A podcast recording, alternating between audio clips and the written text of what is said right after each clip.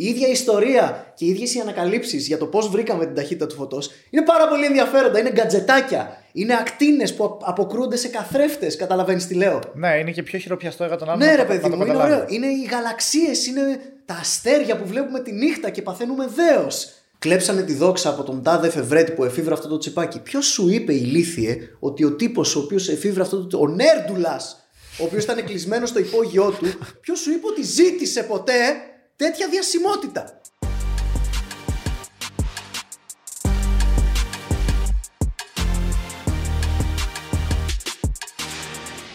Γεια σας και καλώς ήρθατε σε ένα ακόμα Business Talks. Είμαι ο Δημήτρης και όπως πάντα έχω μαζί μου τον Χάρη και τον Άλεξ. Γεια σας, παιδιά. Γεια σε όλους. Καλησπέρα. Και σήμερα στην πρεμιέρα των Business Talks ο καλεσμένος μας, εντάξει, δεν χρειάζεται ιδιαίτερε συστάσει. σω πολλοί τον γνωρίζετε από την εκπομπή του Μπραφ. Άλλοι θα τον γνωρίζετε από το θάψιστο σενάριο. Άλλοι ίσως το γνωρίζετε από το What the Fact. Μερικοί ίσως το γνωρίζετε από το Big Business. Κάποιος ίσως σας έχει νευριάσει στο παρελθόν με κάτι που θα είχε πει. Αλλά το μόνο σίγουρο είναι ότι ο Μάκιος έχει άποψη. Καλώς ήρθες, Μιχάλη. Γεια σας. Ε, Καλώς σας βρήκα. Χαίρομαι πολύ που είμαι εδώ, παιδιά. Και εμείς πάρα πολύ. Να πούμε κιόλας πριν ξεκινήσουμε, επειδή είναι η νέα σεζόν του Business Talks, όπως βλέπετε έχουν αλλάξει όλα. Όσοι μας παρακολουθείτε από YouTube, βλέπετε ένα καινούριο στούντιο. Είναι, είμαι γενιά στο νέο σας φόντο. Ναι. Nice. Έχουμε το καλύτερο ποδαρικό εδώ, την καλύτερη πρεμιέρα. Και να πούμε σε όσους μας παρακολουθούν από YouTube ότι στο YouTube ανεβαίνει ένα μισάωρο βίντεο το πολύ αποσπάσματα, highlights ουσιαστικά από τη συζήτηση που θα κάνουμε. Γιατί προφανώς με το Mikeius έχουμε να πούμε πάρα πολλά πράγματα. Οπότε ολόκληρη συζήτηση, ολόκληρη κουβέντα υπάρχει σε όλες τις πλατφόρμες podcasting, στο businessref.gr στη σελίδα podcast, Spotify, Apple Podcast, Google Podcast και εκεί πέρα μπορείτε να το ακούσετε όλο. Good goal, φίλε, να το κάνεις αυτό με τα αποσπασματάκια που έτσι να, να. Έπρεπε κάτι να κάνουμε γιατί ξέρεις το YouTube καλύτερα από τον καθένα. Είναι σαν μικρά τρέιλερ στην ουσία. Ακριβώς. Ανοίγουν την όρεξη του θεατή και άμα θες το full video. Εντάξει, τώρα τρεις ώρες. Δουλεύει, οπότε ναι. Το full video, συγγνώμη, το full audio. Και τώρα που έχουμε ξεκινήσει, πρέπει από την αρχή του podcast να ξεκαθαρίσουμε κάτι που θεωρώ ότι ίσως είναι και το νούμερο ένα πράγμα που σε ρωτάει κάποιος όταν μιλάτε. Οπότε θέλω να βγει από, από τώρα από την κουβέντα για να προχωρήσουμε. Okay, ο ελέφαντα στο δωμάτιο, λοιπόν, για πάμε. Μπορεί κάποιος, φίλε να βγάλει χρήματα από το YouTube στην Ελλάδα και να ζήσει από αυτό; Όχι. Τέλειο. Μόλις ξεκαθαρίστηκε. Ήμουν ο Μάκης, καλό βράδυ. Γεια σας. Αυτό ήταν το business. Short answer, όχι. Long answer, όχι. Oh, εντάξει. Ε, πάντα χρειάζεται συμπλήρωμα, ρε παιδί μου. Δηλαδή από, τα, από, τα, από το AdSense σου λέω τώρα, έτσι. Ναι. YouTube ε, χωρίς χορηγίες, χωρίς να ψάξεις να βρεις μόνος χορηγίες, αν βασίζει αποκλειστικά στα AdSense money. Είναι doable άμα βγάζεις πάρα πολλά βίντεο, ρε παιδί μου. Πρέπει να σπαμάρεις. Πρέπει μονίμως να είσαι σκλάβος του αλγόριθμου. Συνήθως γίνεται ξέρεις, με καθημερινό content. Ε, ειδικά ξέρεις, κάτι πολιτικοί αναλυτές που βλέπω, ξέρω εγώ, Αμερικάνοι και τέτοια που πραγματικά κυνηγάνε, ρε παιδί, με αυτό που λέμε τον αλγόριθμο. Αλλά έχουν ταυτόχρονα και τα νούμερα να το υποστηρίξουν έτσι. Ναι. Μιλάμε και για νούμερα τύπου της τάξης των εκατοντάδων χιλιάδων και βάλε. Ναι, ρε φίλε, δηλαδή ξέρεις, υπάρχουν άνθρωποι που βγάζουν καλά λεφτά από το, το YouTube, αλλά ξέρεις, σαν day job, ας πούμε, mm-hmm. να το έχεις. Ε, Χωρίς να γίνεις απαραίτητα viral, αλλά ξέρεις, μπορεί να βγάζει ας πούμε 5 βίντεο την ημέρα. Με να παίρνει 50.000 το καθένα. Και να έχεις 50-60.000 views το καθένα. Το οποίο φίλε είναι. Εντάξει, στην Ελλάδα, ας πούμε, δεν γίνεται, δεν έχουμε αρκετό πληθυσμό για να καταναλώσει Για να καταναλώσει η ελληνική γλώσσα σε βίντεο τόσους πολλούς, ρε παιδί μου. Τέτοιος. Οπότε short answer no. Long answer προφανώς δεν εξαρτάσαι από το AdSense. Το AdSense είναι ένα χαρτζιλίκι το οποίο το εισπράττει μια φορά το τετράμινο, ρε παιδί μου. Το αφήνεις να χτιστεί μπας και σου φανεί λίγο όταν μπει μια φορά στους 4, 5, 6 μήνες, ξέρω εγώ. Μη σου πω καλύτερα το ξεχνάς ότι υπάρχει. για να προσγειωθούν λεφτά, ρε παιδί μου. Α, ναι, έχουμε και αυτό. Α, ναι, όντως έχουμε και εμείς. Το είναι, είναι, τα λεφτά του AdSense μοιάζουν περισσότερο ξέρεις, με, με το 20 ευρώ που βρίσκεις μέσα στο μπουφάν που βγάζεις από την τουλάπα που λες πω τα χειμωνιάτικα και το φοράς πρώτη φορά και λες, AdSense. Νιώθεις ωραία όμως. Δηλαδή το βρίσκεις και λες, βρήκα λεφτά. Γι' αυτό και βλέπεις όλους τους YouTubers να συνεργάζονται με affiliates ε, ή και, ή και affiliate χορηγίες, είτε κλασικές χορηγίες, να έχουν κάποιο side hustle, βλέπε παραστάσεις, βλέπε μπορεί να είναι ραδιοφωνική εκπομπή, πάντα από κάπου συμπληρώνουμε. Δηλαδή αυτό, ναι. στην Ελλάδα τουλάχιστον, σαν καριέρα τέτοια, όχι. Γενικά ακούγεται πάρα πολύ αυτή η κουβέντα, οπότε εσύ που είσαι και από τους πρώτους που ξεκίνησαν να το σκέφτονται κάποιοι ότι μπορεί και να το κάνεις αυτό full time. Και ίσως και κάποιες στιγμές το έκανες μαζί με τα υπόλοιπα side hustles που λες. Ε, νομίζω ότι είναι ξεκάθαρο και δεν χρειάζεται να το συζητήσουμε περαιτέρω. Mm. Πάμε όμως να συζητήσουμε για τα έξτρα πράγματα που μπορεί να κάνει κάποιος που θέλει να ασχοληθεί με το YouTube, αλλά δεν μπορεί να ζήσει από αυτό. Εσύ είσαι καλό παράδειγμα γιατί λίγο πολύ έχεις κάνει σχεδόν τα πάντα. Ε, αυτή τη στιγμή κάνεις και για αρκετό καιρό παραστάσεις, ε, stand-up comedy και κάνεις και παρουσιάσεις της εκπομπής Ναι, του περίπου- What the Fuck. Ναι, ναι, που- και What the Fuck Live. που μπράβο. την παρουσίασες στο YouTube. Οπότε εσύ έχεις κάνει την κοινοτομία του να ξεκινήσεις το brand από το YouTube και να το πάρεις μετά να το πας στο φυσικό κόσμο Ναι, του και να τέριαζε. το πουλήσεις εκεί. Του τέριαζε σαν επιστη... το- επειδή τα επεισόδια είναι στην ουσία σαν μικρές επιστημονικές διαλέξεις τύπου TED Talks, οπότε είναι μια χαρά για σκηνή. Άμα έχεις και το κατάλληλο ε, προβολέα μαζί σου, αντί για το πινακάκι που έχω εκεί με τις κοιμωλίες δίπλα, έχω το projector και είναι ακριβώς το ίδιο πράγμα. Μόνο που δεν διαρκεί 10 λεπτά ή 7 λεπτά όπως το συνηθισμένο What the Fuck. Το What the Fuck Live, η διάλεξη, διαρκεί 40 και 45 λεπτά. Οπότε γράφει Μάκιους. Αυτό πρέπει να αφιερώνεις πάρα πολύ χρόνο σε αυτό για να το κάνεις. Γιατί ουσιαστικά είσαι content creator. Ναι. Οπότε πρέπει να πούμε και λίγο στον κόσμο, ας πούμε, ένα- αυτό που πολλοί ας πούμε, αγνοούν. Θα πούνε εντάξει, και τι κάνει αυτός. Κάνει απλά YouTube. Πολλοί Εξα- δεν καταλαβαίνουν. Όχι, όχι, ναι, μπράβο. Αυτό, αυτό που λέτε εσείς κάνει απλά YouTube είναι ο vlogger. Ακριβώς. Συνήθως περιγράφουν κάποιο vlogger. Ε, beauty vlogger, tech vlogger, σκέτο vlogger, ξέρεις αγαπητό ημερολόγιο, αυτή είναι η ζωή μου vlogger, οτιδήποτε. Αυτό ναι. Όλοι οι υπόλοιποι όχι. Πρέπει να κάτσουμε να γράψουμε, ρε παιδί μου, να, να γράψουμε κάποια σενάρια, έστω μια σκαλέτα. Που είναι ξέρεις, το, το ένα κάτω το άλλο σαν λίστα, ρε παιδί μου, το πώς θα εξελιχθεί ένα επεισόδιο. Νομίζω ότι ο περισσότερος κόσμος, ακόμα και, το, και εκπομπές τύπου μεγάλες παραγωγές όπως π.χ. είναι η δική σου ή ήταν παλιές δικές σου, δεν μπορεί να καταλάβει πίσω από τις κάμερες ότι υπάρχουν και άλλες δουλειές που υπάρχουν για να βγει αυτό. Γι' αυτό, γι αυτό λέμε κιόλας ότι μπορεί να θεωρήσει κάποιος ότι, OK, απλά ανεβάζει βιντεάκια στο YouTube. Αυτό δεν, Πρέπει το, να δεν είναι εξηγήσουμε ότι- δικαιολογία όμως, ρε φίλε. Πρέπει Δηλαδή, να εξηγήσουμε ότι υπάρχουν, υπάρχουν δουλειές που κάποιος μπορεί να κάνει μόνο κάμερα, κάποιος μπορεί να κάνει μόνο σενάριο, κάποιος μπορεί να είναι μόνο για τον ήχο, κάποιος ναι, μπορεί ναι. να κάνει μόνο το μοντάζ. Καταμερισμός εργασίας, παιδιά. Κανονική επιχείρηση. Ναι. Γενικά είναι πολλές θέσεις εργασίας που πρέπει να συντονιστούν και να αρμονιστούν για να βγει ένα βίντεο, Yes. να το δει κάποιος 5 λεπτά, να σου αφήσει ένα σχόλιο, ξέρω εγώ, είπες μια μαλακία εκεί και να φύγει. Ναι, ναι, έτσι είναι. ναι. το θέμα είναι ότι, ρε παιδί μου, ναι, οκ, όταν είσαι απ' έξω, λογικό είναι να μην ξέρεις πώς γίνονται τα πράγματα. Για μένα δεν είναι λογικό να υποθέτεις ότι ξέρεις πώς γίνονται τα πράγματα. Και αυτό το. Α, έλα, μωρέ, τι. Ένα σουβλατζίδικο τρέχεις, μωρέ, σιγά. Δεν έχω ιδέα, παιδιά. Θα ήμουν πολύ μαλάκας να πάω σε ένα σουβλατζίδικο και να του πω, έλα, μωρέ, σιγά, ε, γιατί πάει, πάει χάλια επιχείρηση. Σιγά, ένα σουβλατζίδικο είναι. What's the big deal. Είναι Και θα αρχίσει πολύ- να σου λέει άλλος μετά ότι μου Ναι. αυξήθηκε η τιμή της ντομάτας από επειδή έρχεται από εκεί και έχω θέμα με τον προμηθευτή. Θα μου πει Και χίλια πράγματα θα- και θα έχει δίκιο ο Θα άνθρωπος. βγουν προβλήματα που δεν ήξερες καν ότι μπορεί να υπάρχουν αυτά τα προβλήματα. Ακριβώς. Και μετά θα σου πει κιόλας, άμα δεν είναι καλό το σουβλάκι, θα διαμαρτυρηθεί γιατί δεν είναι καλό το σουβλάκι; Που για να είναι καλό το σουβλάκι, προφανώς πρέπει να γίνουν πάρα πολλά Ναι, να πράγματα πριν. ευθυγραμμιστούν πολλοί πλανήτες κλπ. κλπ. Ναι, ναι, ισχύει. Οπότε και το YouTube είναι μια επιχείρηση. Εννοείται. Και πρέπει να ξεκαθαρίσουμε λίγο για το τι υπάρχει πίσω από το YouTube, γιατί πολλοί κόσμοι δεν το ξέρει. Η Alphabet. Τη σκοτεινή πλευρά. Εντάξει, η Alphabet είναι η εταιρεία προφανώς. Αυτή είναι κυριολεκτικά μέσα από το YouTube. Α, δεν- δεν ξέρω, δεν ξέρω αυτό. Α, α, Μιλάς συμβολικά.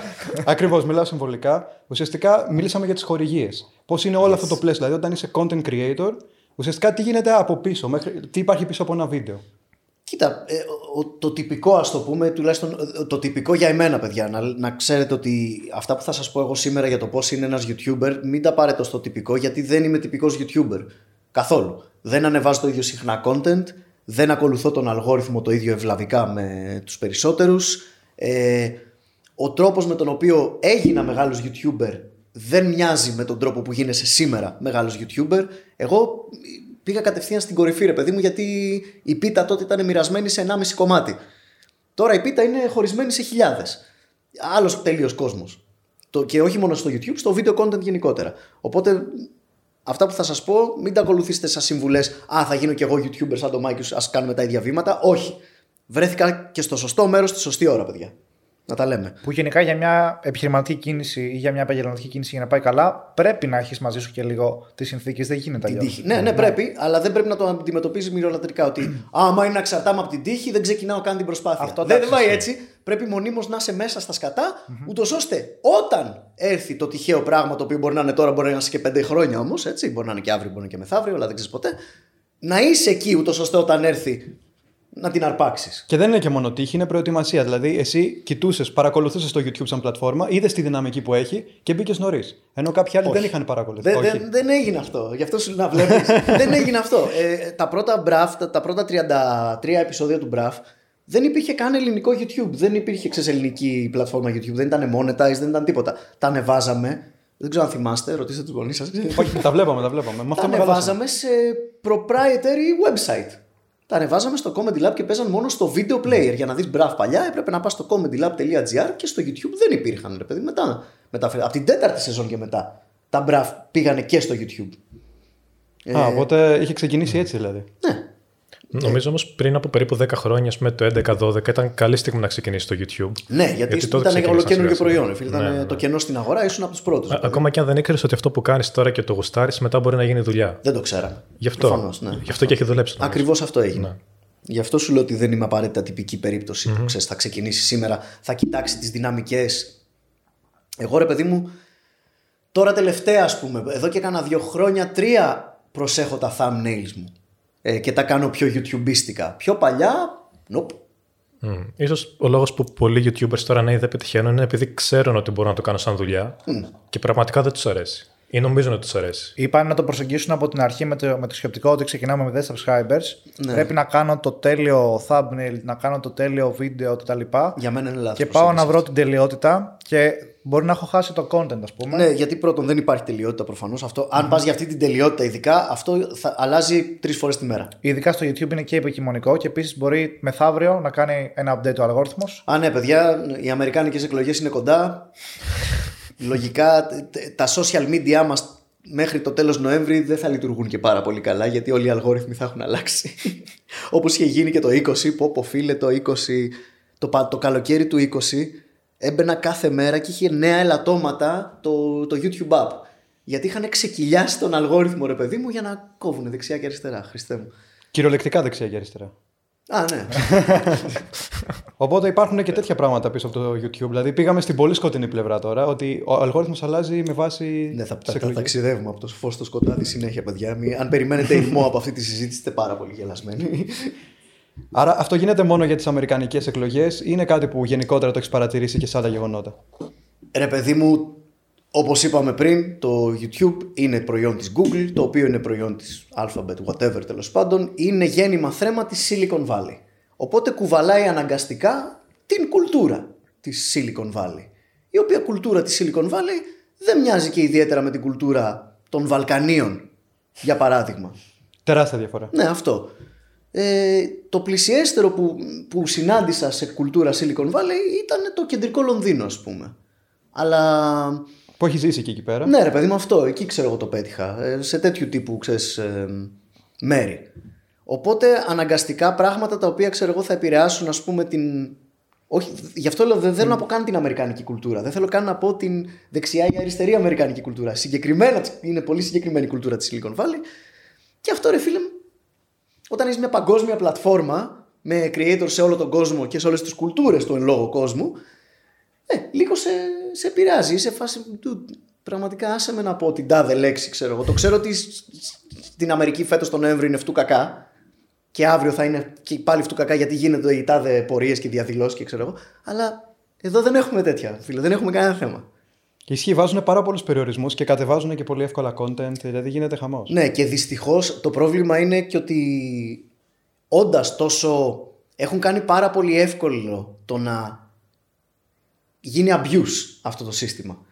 Αν κάποιος. Υπάρχουν πάρα τόσοι πολλοί τρόποι για να κατεβάσει το content κάποιου και τόσο ξέρεις, έχουμε καεί με το χυλό και φυσάμε το γιαούρτι, ο, που δίνει στην ουσία σε όλους τους κακοπροαίρετους εκεί έξω, YouTubers ας πούμε, ή εταιρείες ή οποιονδήποτε, που θέλουν να χτυπήσουν τον ανταγωνισμό τους και δεν μπορούν να το κάνουν με τις ε, δημιουργικές μεθόδους, κλασικά. Ε, το χρησιμοποιούν πολλές φορές σαν όπλο. Ε, Και σε όλες τις δουλειές ε, ισχύει αυτό. Είμαι σίγουρος ότι τα τμήματα HR πολλών εταιριών ακούνε ανταγωνιστές υπαλλήλους να λένε ότι αυτός άκουσες, είπε κάτι πολύ σεξιστικό τις προάλλες. Το χρησιμοποιούν σαν όπλο, ρε παιδί μου αυτό. Και, το Και, και YouTube. νομίζω ανέκαθεν αυτό ανήκει και λίγο στην, ε, στην ανταγωνιστική σε εισαγωγικά ανθρώπινη κουλτούρα. Ναι. Δηλαδή δεν έχει να κάνει τόσο πολύ με την πλατφόρμα σαν πλατφόρμα, αλλά έχει μεταβιβαστεί η συμπεριφορά μας αυτή η ανθρώπινη ακόμα και εκεί πέρα. ας Ναι, πούμε. αυτό. Τα, οι δαίμονες της ανθρώπινης φύσης, ρε παιδί μου, σε αυτό το κομμάτι, ναι, είναι πάρα πολύ, τους κάνει πάρα πολύ facilitate Ναι. ε, αυτοί οι αλγόριθμοι και στο YouTube και σε όλα τα social media. Οπότε ναι. Θεωρείς ότι άμα αλλάξει κάποια στιγμή το μοντέλο του YouTube και πάμε σε ένα βασισμένο στο blockchain, όπου θα είναι, ουσιαστικά θα είναι πιο αποκεντρωμένα τα δίκτυα λήψης αποφάσεων. ναι. Το, το Rumble είναι λιγάκι έτσι, αν δεν κάνω λάθος. Πιστεύεις έχεις, ότι αυτό ε, θα δημιουργήσει μια καλύτερη κατάσταση ας πούμε, σε αυτό το κομμάτι. Ένα εκατομμύριο της εκατό. Ένα εκατομμύριο της εκατό. Ε, θα είναι λίγο πιο αγριαδείς τα πράγματα. Δεν ξέρω κατά πόσο ρε παιδί μου, όταν ανοίγεις τις πύλες σου και κάνεις τους κανόνες πιο χαλαρούς και έχεις πλατφόρμα, προφανώς μπορεί ο καθένας να, ανέ- να μπει και να ανεβάσει πορνογραφία, να ανεβάσει copyrighted content, ρε παιδί μου και τέτοια. Δεν ξέρω σαν εταιρεία πώς το μαζεύεις αυτό. Α πούμε στην Αμερική υπάρχει, το, υπάρχει μια συγκεκριμένη τροπολογία, η οποία όταν είσαι πλατφόρμα, όπως το YouTube, σου λέει είσαι πλατφόρμα, το οποίο σημαίνει ότι εγώ, Μιχάλης, άμα δω ένα βίντεο πορνό στην πλατφόρμα σου, δεν μπορώ να σου κάνω μήνυση. Αν εσύ μου στείλεις ένα απειλητικό γράμμα, δεν μπορώ να κάνω μήνυση στην pilot επειδή χρησιμοποιήσει το στυλό της για να το γράψεις. Ακριβώς. Κάπως έτσι. Αλλά ταυτόχρονα αυ- όλες αυτές οι πλατφόρμες είναι και το έχουν κάνει abuse αυτό το σύστημα και είναι editors. Οπότε ξέρεις, ε, τους βλέπεις, μπλοκάρουν ξέρω εγώ, πράγματα τα οποία λένε ότι παραβιάζουν τους όρους χρήσης ενώ δεν τους παραβιάζουν. Ή δεν σου λένε ακριβώς και τους όρους χρήσης και το αφήνουν λίγο γκρίζα ζώνη. Επίτηδες, ναι, προφανώ για το να- αφήνουν γκρίζα ζώνη για να έχουν την ικανότητα να μπανάρουν δεξιά και αριστερά. Οπότε ή θα είσαι μια πλατφόρμα όπως είναι η πλατεία του χωριού ή τα στυλό pilot ή η τηλεφωνική συσκευή ή θα είσαι ένας εκδότης ή θα είσαι σαν τον Όμιλο Λαμπράκη όπου έχεις απόλυτο έλεγχο του τι content εμφανίζεται στο, στην εταιρεία, τέλος πάντων στο, στο δικό σου, στο- στην προβολή σου αλλά απ' την άλλη είσαι υπόλογος για παράδειγμα για, για μηνύ- δεν είσαι ασφαλής ας πούμε από μηνύσεις Οπότε, ξέρεις, το YouTube τώρα τελευταία, ε, πώς είναι η έκφραση, have, has its cake and eats it too. Για την πίτα ολόκληρη και το σκύλο χορτάτο έχουν όλες αυτές τις πλατφόρμες τελευταία. Αυτό πιστεύεις ότι θα βγει σε καλό ή τελικά θα, θα είναι βλαβερό για την πλατφόρμα; Δεν γίνεται, είναι unsustainable. Αυτό. Είναι ήδη βλαβερό για την πλατφόρμα, απλά είναι τόσοι άνθρωποι που η θέση εργασία τους εξαρτάται, η δομή έχει στηθεί, οπότε αυτή τη στιγμή η δομή αντιστέκεται σε οποιοδήποτε, σε οποιοδήποτε τύπο αλλαγή που θα την πάει μακριά από αυτή τη δομή. Και Κλασική στην τελική, γραφειοκρατία, ρε παιδί. μου. ένας, Θα ε, συντηρήσει τον εαυτό της. Έχει μπει σε αυτή τη φάση. Και ένας creator που αυτή τη στιγμή νιώθει λίγο απογοητευμένος από, το, από την πλατφόρμα που μεγάλωσε και του δίνει ψωμί, αλλά ταυτόχρονα Yeah. δεν μπορεί να πάρει την απόφαση να πει ότι εγώ, επειδή είμαι απογοητευμένος, εγκαταλείπω την πλατφόρμα γιατί ζει από την Ε, πλατφόρμα. πού θα πάω, ρε φίλε, στο BitShoot. Πού θα πάω; Ή άμα πεις ότι εγώ δεν ξανανεβάζω στο YouTube και μπαίνω στο Rumble όπως είπαμε πριν, αλλά ο κόσμος δεν έχει ε, θα έρθει έρθει το ένα, κοντά με το, το ένα Rumble. εκατοστό θα έρθει τον fans. Ακριβώς. Οπότε και εσύ, σαν creator, ακόμα και αν δεν σ' αρέσει ε, αυτή η παραγωγή, αναγκαστικά μέχρι τώρα μένεις. Ναι. Ας πούμε. Ακολουθάς αυτό που, ξέρεις, που λένε όλοι αυτοί που λένε όσοι προσπαθούν να ξεπλύνουν όλες, όλες αυτές τις εταιρείες που λένε «Α, είναι μια ιδιωτική εταιρεία, μπορεί να κάνει ό,τι θέλει. What? Όχι. Έχουμε και νόμους. Οπότε όχι. Δεν, ε, δεν ισχύει ποτέ αυτό για τις ιδιωτικές εταιρείες και ούτε θα ισχύσει τώρα. Προφανώς είμαστε... Φαντάζομαι και εσείς είστε fans περισσότερο του laissez-faire ε, τέτοιο, αλλά σε τα νομικά πλαίσια πρέπει να τηρούνται. Ναι.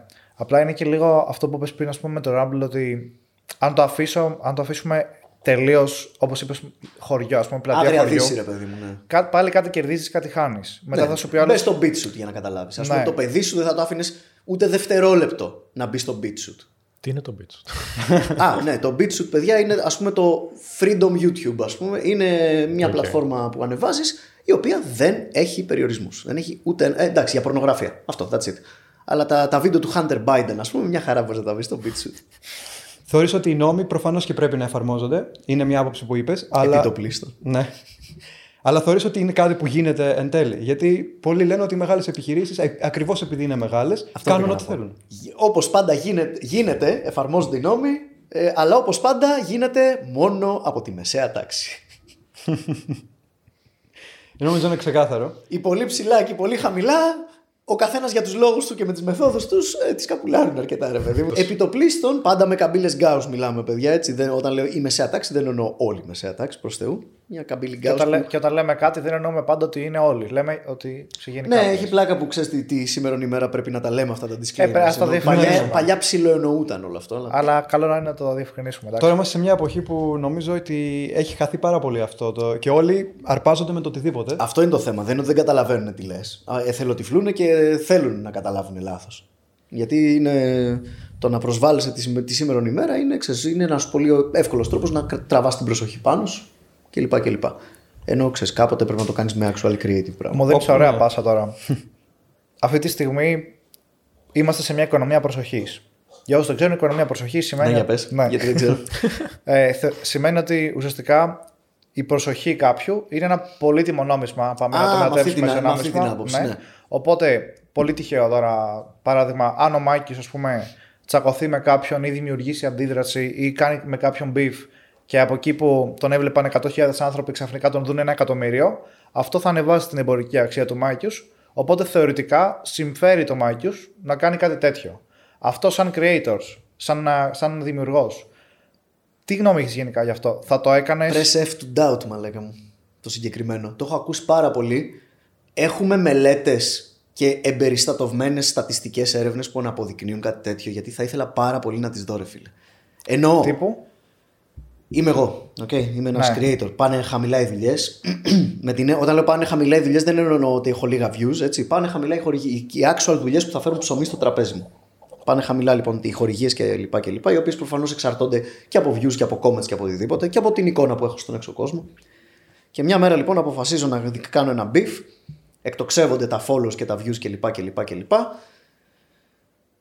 Αλλά θα μεταφραστεί αυτό τελικά σε νέες χορηγίες, ε, δηλαδή σε, σε τρία χρόνια από τώρα θα έχω ανέβει μετά από μια σειρά τέτοιων πραγμάτων. Και άμα δεν συνεχίσω να τα παρέχω αυτά, άμα θέλω να επιστρέψω ρε παιδί μου στην μη σκανδαλώδη ψεύτικη ζωή και θέλω να, ξανά, να επιστρέψω στο creation, οι νέοι viewers που έχω αποκτήσει θα μείνουν ναι, νούμερο ένα. Νούμερο δύο, θα αγοράσουν το προϊόν το οποίο διαφημίσω; Θα μεταφραστεί δηλαδή, θα, θα κάνουν link στο link της περιγραφής; Και δεν ξέρω. Εδώ είναι που, δεν είναι ρητορική η ερώτηση. Έτσι Ναι, είναι... ναι. Θεω- θεωρώ ότι ο καθένας το πώς θα διαχειριστεί ουσιαστικά την προσοχή. Τώρα, αν θα είναι η προσοχή θετική, αν θα είναι η προσοχή αρνητική, παίζει ρόλο και αυτό φυσικά. Αλλά Ναι. κάποιος που θα διαχειριστεί την προσοχή υπέρ του και θα το κάνει και κάπως στοχευμένα, μπορεί κάπως με κάποιο τρόπο να το χτίσει. Ναι, ρε παιδί μου, αλλά Τώρα η προσοχή δεν με λέω το κάθε- σκάνδαλο να είναι- δεν είναι τσακώνεσαι λίγο κάθε εφήμερα μήνα. όλα αυτά. Είναι εφήμερο. Ε, υπάρχουν ας πούμε περιπτώσεις ανθρώπων θεωρώ που μπορεί μέσα από κάποιο σκάνδαλο, χωρίς και, μπορεί να είναι θύματα κιόλας. Δεν, δεν σημαίνει ότι το έχουν δημιουργήσει επίτηδε. Ε, να τους έχει βγει εν τέλει σε καλό αυτό. Χωρίς φυσικά να το θέλουν, δεν είναι ότι το έκαναν επίτηδες. Αλλά μπορείς να ε, σε εισαγωγικά εκμεταλλευτείς την, θε- την προσοχή που έχεις πάνω σου. Ναι, ρε παιδί μου, αλλά πώς να σου πω; Εσύ το λες τώρα Είναι και πώς σαν να μεταφράζεται προσπαθεί- οικονομικά αυτό. Είναι, ναι, αυτό. Είναι σαν να προσπαθήσεις να, φο... είναι σαν να, προσπαθείς να φορτίσεις μια μπαταρία με αλεξικέραυνα. Ωραία. Καταλαβαίνεις τι Α, λέω. να σου πω ένα παράδειγμα που- Βασίζεσαι σε πολύ σύντομες, τεράστιες ποσότητες αλλά πολύ σύντομες και πολύ τυχαίες. Ναι. Που δεν επαναλαμβάνονται και στο ίδιο σημείο. Ήταν πάρα πολύ καλή η αναλογία μου τώρα που το σκέφτομαι. Αλήθεια, αυτό πρέπει να πάρει ένα respect γι' αυτό. Εγώ, Ήταν ρε φίλε, αναλογία Mikeius αυτό. Όταν φορτίζω μπαταρία, χίλιες φορές. Αυτό θέλω να σου πω. Έχεις λοιπόν τον. τον ε, συγγνώμη. ε, content creator. Έχεις λοιπόν τον content creator, ο οποίος επιλέγει να φορτίσει την μπαταρία του με κεραυνούς, και έχεις και εμένα δίπλα, ο οποίος επιλέγει να φορτίσει την μπαταρία του κάνοντας αργά και σταθερά πετάλι. Μετά από πέντε χρόνια, ποιος θα έχει την πιο φορτισμένη μπαταρία; Εγώ πιστεύω ότι ψιλοεξίσου θα είναι. Οκ. Εσύ θα έχεις θέση που θα έχεις κάνει πετάλι πολύ πιο σταθερές βάσεις για να μην γκρεμιστεί αυτό. θα έχεις Ακριβώς κάνει αυτό. θεμέλια. Και θα έχεις γυμναστεί κιόλας. Θα έχω γυμναστεί. Α, exactly. Δεν θα εξαρτώμαι. Αυτός δεν έχει εξελιχθεί. Δεν έχει θεμέλια αυτό. Ναι, ναι, και δεν, μετά από πέντε χρόνια είναι ακόμα έτσι και περιμένει όπως έκανε την πρώτη μέρα. ναι. Νομίζω ένα καλό παράδειγμα είναι ο Andrew Tate, ο οποίος είναι full controversial προσωπικότητα, τράβηξε όλη την προσοχή πάνω Ναι, του, ώσπου εν τέλει έσκασε όλο αυτό.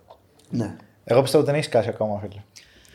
Ο, εγώ είμαι σίγουρος ας πούμε ότι ο Άντριου Τέιτς στο παρελθόν του έχει πολλά τέτοιου είδους, εκρη, τέτοιους είδους κεραυνούς. Ναι. Μπορεί να μην ήταν στα social media ρε παιδί μου, μπορεί να ήταν για μια αρπαχτή ξέρω εγώ τάδε μπίζνα που έτρεχε στη γειτονιά του μικρός ρε παιδί μου και την έκανε ξέρεις, έκανε ντόρο για, μερι- για δύο μήνες, ό,τι πούλησε πούλησε και πάμε στο επόμενο. Αυτό είναι μια νοοτροπία πολύ λάθος. Και Ναι, εντάξει, άμα θες να μαλακιστείς με το YouTube λίγο στα νιάτα σου, ρε παιδί μου, και μετά να πας σε ένα κανονικό day job, ε, ναι, κάντο. Αλλά αν θες να γίνει το YouTube day job σου, δεν θα στο πρότεινο, φίλε. Καθόλου δεν θα στο πρότεινο αυτό. Ένα- Γιατί είναι και ψυχοφθόρο. Ισχύει. Ένα πρακτικό παράδειγμα που, που μου ήρθε πάνω σε αυτό που με ρώτησες, που εντάξει, δεν, είναι- δεν έχει να κάνει με τον creator, αλλά π.χ. το βλέπουμε συνέχεια π.χ. από rappers, από trappers, από γενικότερα ανθρώπους της ε, showbiz, ας πούμε, που πώς αυτό μπορεί να μεταφραστεί και οικονομικά για αυτό που λέγαμε πριν. Ε, έχω εγώ 100.000 streams στο Spotify και τσακώνομαι με σένα που έχεις 500.000 streams στο Spotify. Εμάς το Spotify μας πληρώνει. Γιατί εντάξει, και εγώ που παράγω μουσική, creator θεωρούμε. Είμαι creator μουσικής. Ναι. Ε, αντίστοιχα, από το viewership μου μπορώ να πάω στο μαγαζί που θα με πλήρωνε και από εκεί που Αυτό. είχα κασέ 500 ευρώ, θα του πω τώρα θέλω 3.000 για να Ήθελα κάνω να το το πω show. και πριν. Τα views, ναι, εντάξει, μπορεί αυτό που λέω πώς μεταφράζεται Αυτό. αυτό σε λεφτά, δεν μεταφράζεται σε άμεσα λεφτά, αλλά θα σου ανοίξει κάποιες πόρτες. Ναι, αυτό είναι σίγουρο, αυτό ισχύει σίγουρα. Αλλά τι να τις κάνεις κάποιες πόρτες, αν μέσα στο τζακώμα, ας πούμε, κάποιοι που είναι ότι αυτός είναι χαρακτήρας που δεν θέλω να εκπροσωπήσει το brand μου, ας πούμε. Ναι, και επίσης μην, μην, μην ξεχνάτε ότι μιλάμε για τη show business όπου ε, το βίσμα και ξέρεις, οι backdoor ε, favors είναι πάρα πολύ έντονες. Είναι χειρότερες και από το ελληνικό δημόσιο, ρε παιδί μου, έτσι. Είναι ένας τέτοιος τομέας. Και λίγο κλειστός λογικά, ε. Ναι. Τύπου λόμπι κλειστός. Ναι, ναι, ναι, ναι, ναι, πάρα πολύ. Με αυτή την έννοια. Οπότε, ξέρεις, ε, ακόμα και να προσπαθείς, ρε παιδί μου, να λες, α, ξέρεις, θα κάνω... Για μένα το να κάνει συνέχεια σκάνδαλα, η μέθοδος της φόρτης με κεραυνό, να την πούμε έτσι λοιπόν, είναι πάρα πολύ ψυχοφθόρα και πολλές φορές δεν θα σου εξασφαλίσει εγγυημένα κάτι, γιατί κάποιος με μεγαλύτερο βίσμα από σένα ή που έχει περάσει τη νύχτα, τις νύχτες με τα κατάλληλα άτομα, ας το θέσουμε έτσι, θα σε προσπεράσει για πλακα Ενώ όταν έχεις κάνει το πεντάλι, το ξέρεις από πριν ότι τέτοιοι τύποι θα σε προσπερνάνε. Δεν έχεις, είσαι συμφιλειωμένος με αυτό το πράγμα. Κοιτάς και τον εαυτό σου τον καθρέφτη λίγο καλύτερα, ρε παιδί μου, τα πρωινά. Το θέμα είναι δηλαδή να μην μπει στο τρυπάκι από τη στιγμή που το κάνουν κάποιοι γύρω σου και εσύ κάνεις το πετάλι, να προσπαθήσεις να κρατήσεις το πετάλι Ναι, και είναι να πεις δύσκολο. ότι θα το πάω. Είναι δύσκολο γιατί δύσκολο. μπορείς να δεις και κάποιο. Είναι αυτό που είπες, το- κάποιο εύκαιρο που λες να πάω να κάνω μια αρπαχτή τώρα. Ναι, Εκεί πέρα θέλει και λίγο χαρακτήρα, πιστεύω. ναι. Και είναι και. Είναι πάρα πολύ tempting, ρε φίλε, να το βλέπεις. Γιατί είσαι σε προσπέ... Πάλι θα πάμε μια πολύ ωραία αναλογία. Μπορείς να τη βάλεις και σε βίντεο τώρα, άμα γίνεται. Έχεις δει στο βάδιν. Ξέρεις το τέτοιο. Ναι, ναι. Που ξέρεις, δεν επιτρέπεται να τρέξεις. Ναι. Και βλέπεις, ξέρω εγώ, ε, προσπέρασης στο βάδιν έχεις δει που ο τύπος που τον προσπερνάνε είναι κάθε κύτταρό του εκείνη την ώρα θέλει να τρέξει και δεν μπορεί. και είναι- Είναι αυτό Σαν το να τρέξει πράγμα. μες στο νερό, κάπως. Κάνεις βάδιν και σε προσπερνάει άλλος με βάδιν και κάπως δεν πρέπει να τρέξω. Γιατί θα καώ. Αυτό γιατί πολλές φορές πάει ο άλλος να τρέξει, γίνεται αυθόρμητα αυτό. Είναι μια αυθόρμητη αντίδραση και τιμωρείται φυσικά με την ποινή που χάνει δευτερόλεπτα. Ναι, ναι, ναι. Οπότε είναι κάπως έτσι τα πράγματα. Και είναι αυτή η ισορροπία. Γιατί κάποιες φορές πρέπει να επιλέξεις και να τρέξεις, ρε παιδί μου. Κάποιους κεραυνούς πρέπει να τους πεις: κάτι πρέπει να κάνω και ένα τέτοιο, ρε παιδί μου. Γιατί εντάξει, είμαι σε αυτή την πίσνα, είμαι σε αυτό το χώρο. Κάπως πρέπει να χορέψω κι εγώ. Δεν μπορώ να έχω το γυράδικο και να πουλάω μόνο γύρω από μανιτάρια, ρε παιδί μου. Κάποια στιγμή πρέπει να βάλω και γύρω χοιρινό. Και κάπως κάνεις και expand έτσι λίγο το. Ναι. Απλά όχι, όχι πολύ συχνά ή πολύ. Νομίζω αυτό που περιέγραψες είναι ότι φτιάχνεις μια βάση, μια σταθερή βάση και κάποια στιγμή αποφασίζεις να απευθυνθείς σε περισσότερο κόσμο. Τους κερδίζεις. Φυσικά δεν είναι ένα πολύ μεγάλο βήμα, είναι ένα βήμα πιο εκεί. Μετά χτίζεις και αυτή τη βάση, τη μεγαλώνεις, μετά ξαναπάς κάτω και το κάνεις τμηματικά. Ναι.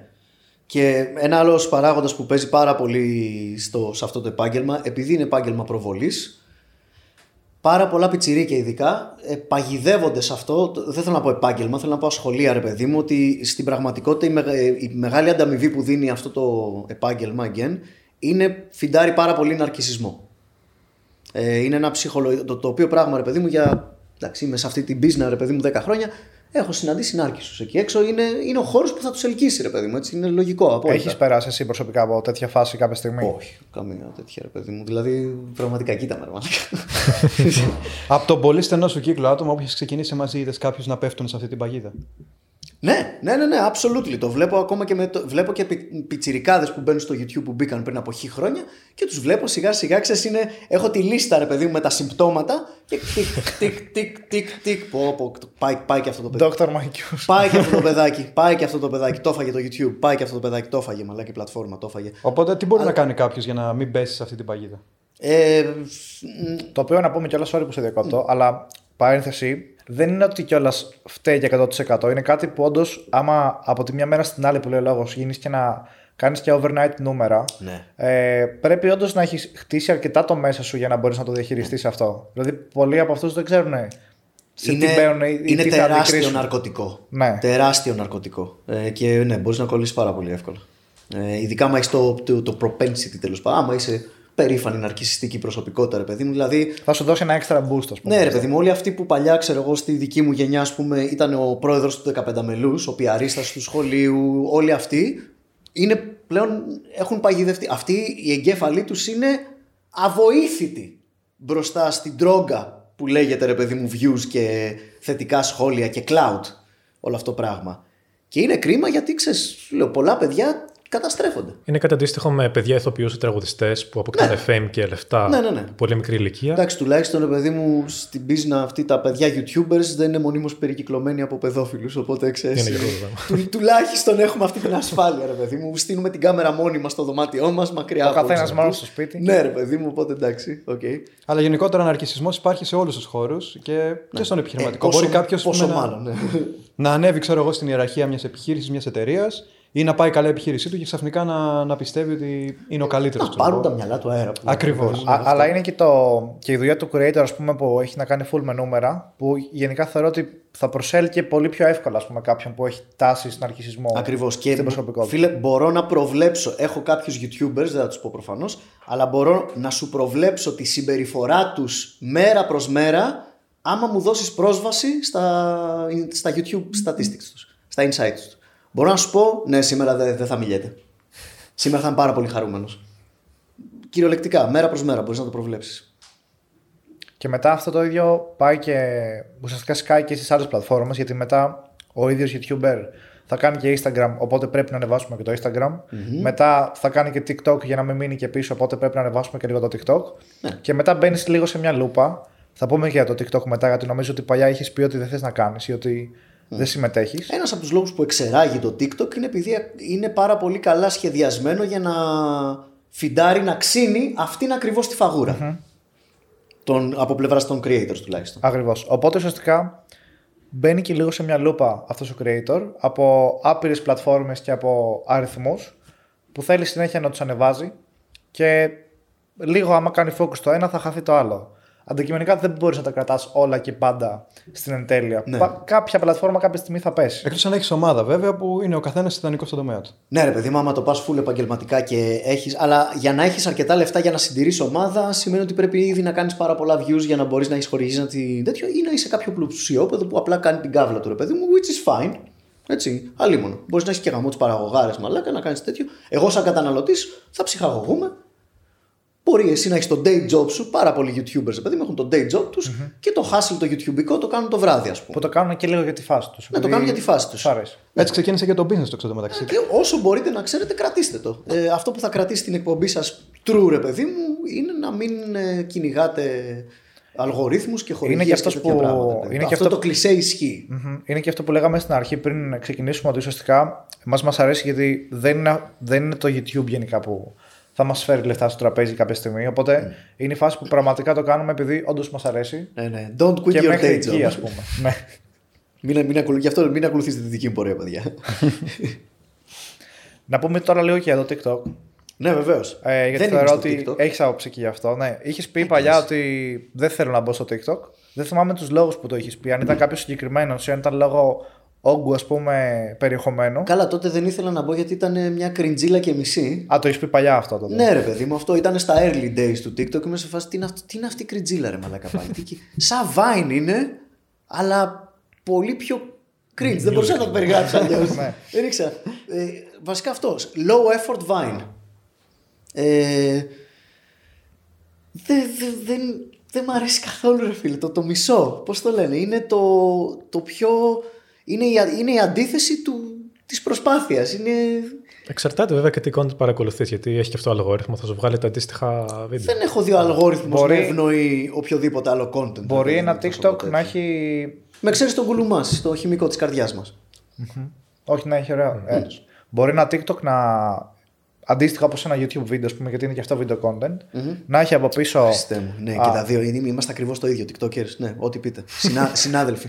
Είναι video content, δεν μπορείς να το αφισβητήσεις. Technically. Technically. Οπότε ε, μπορεί να έχει από πίσω σενάριο το TikTok. Μπορεί να έχει παραγωγή, μπορεί να έχει κάμερες, μπορεί να έχει το μοντάζ. Μπορεί. Έλα όμως που δεν έχει. Όχι μπορεί, ας πούμε, εμείς το κάνουμε. Έτσι κάνουμε τα Εμείς TikTok. το κάνουμε επαγγελματικά βέβαια, Βέβαια, για επιχειρήσεις. εννοώ τα TikTok Ναι, ναι. σε πελάτες, έτσι.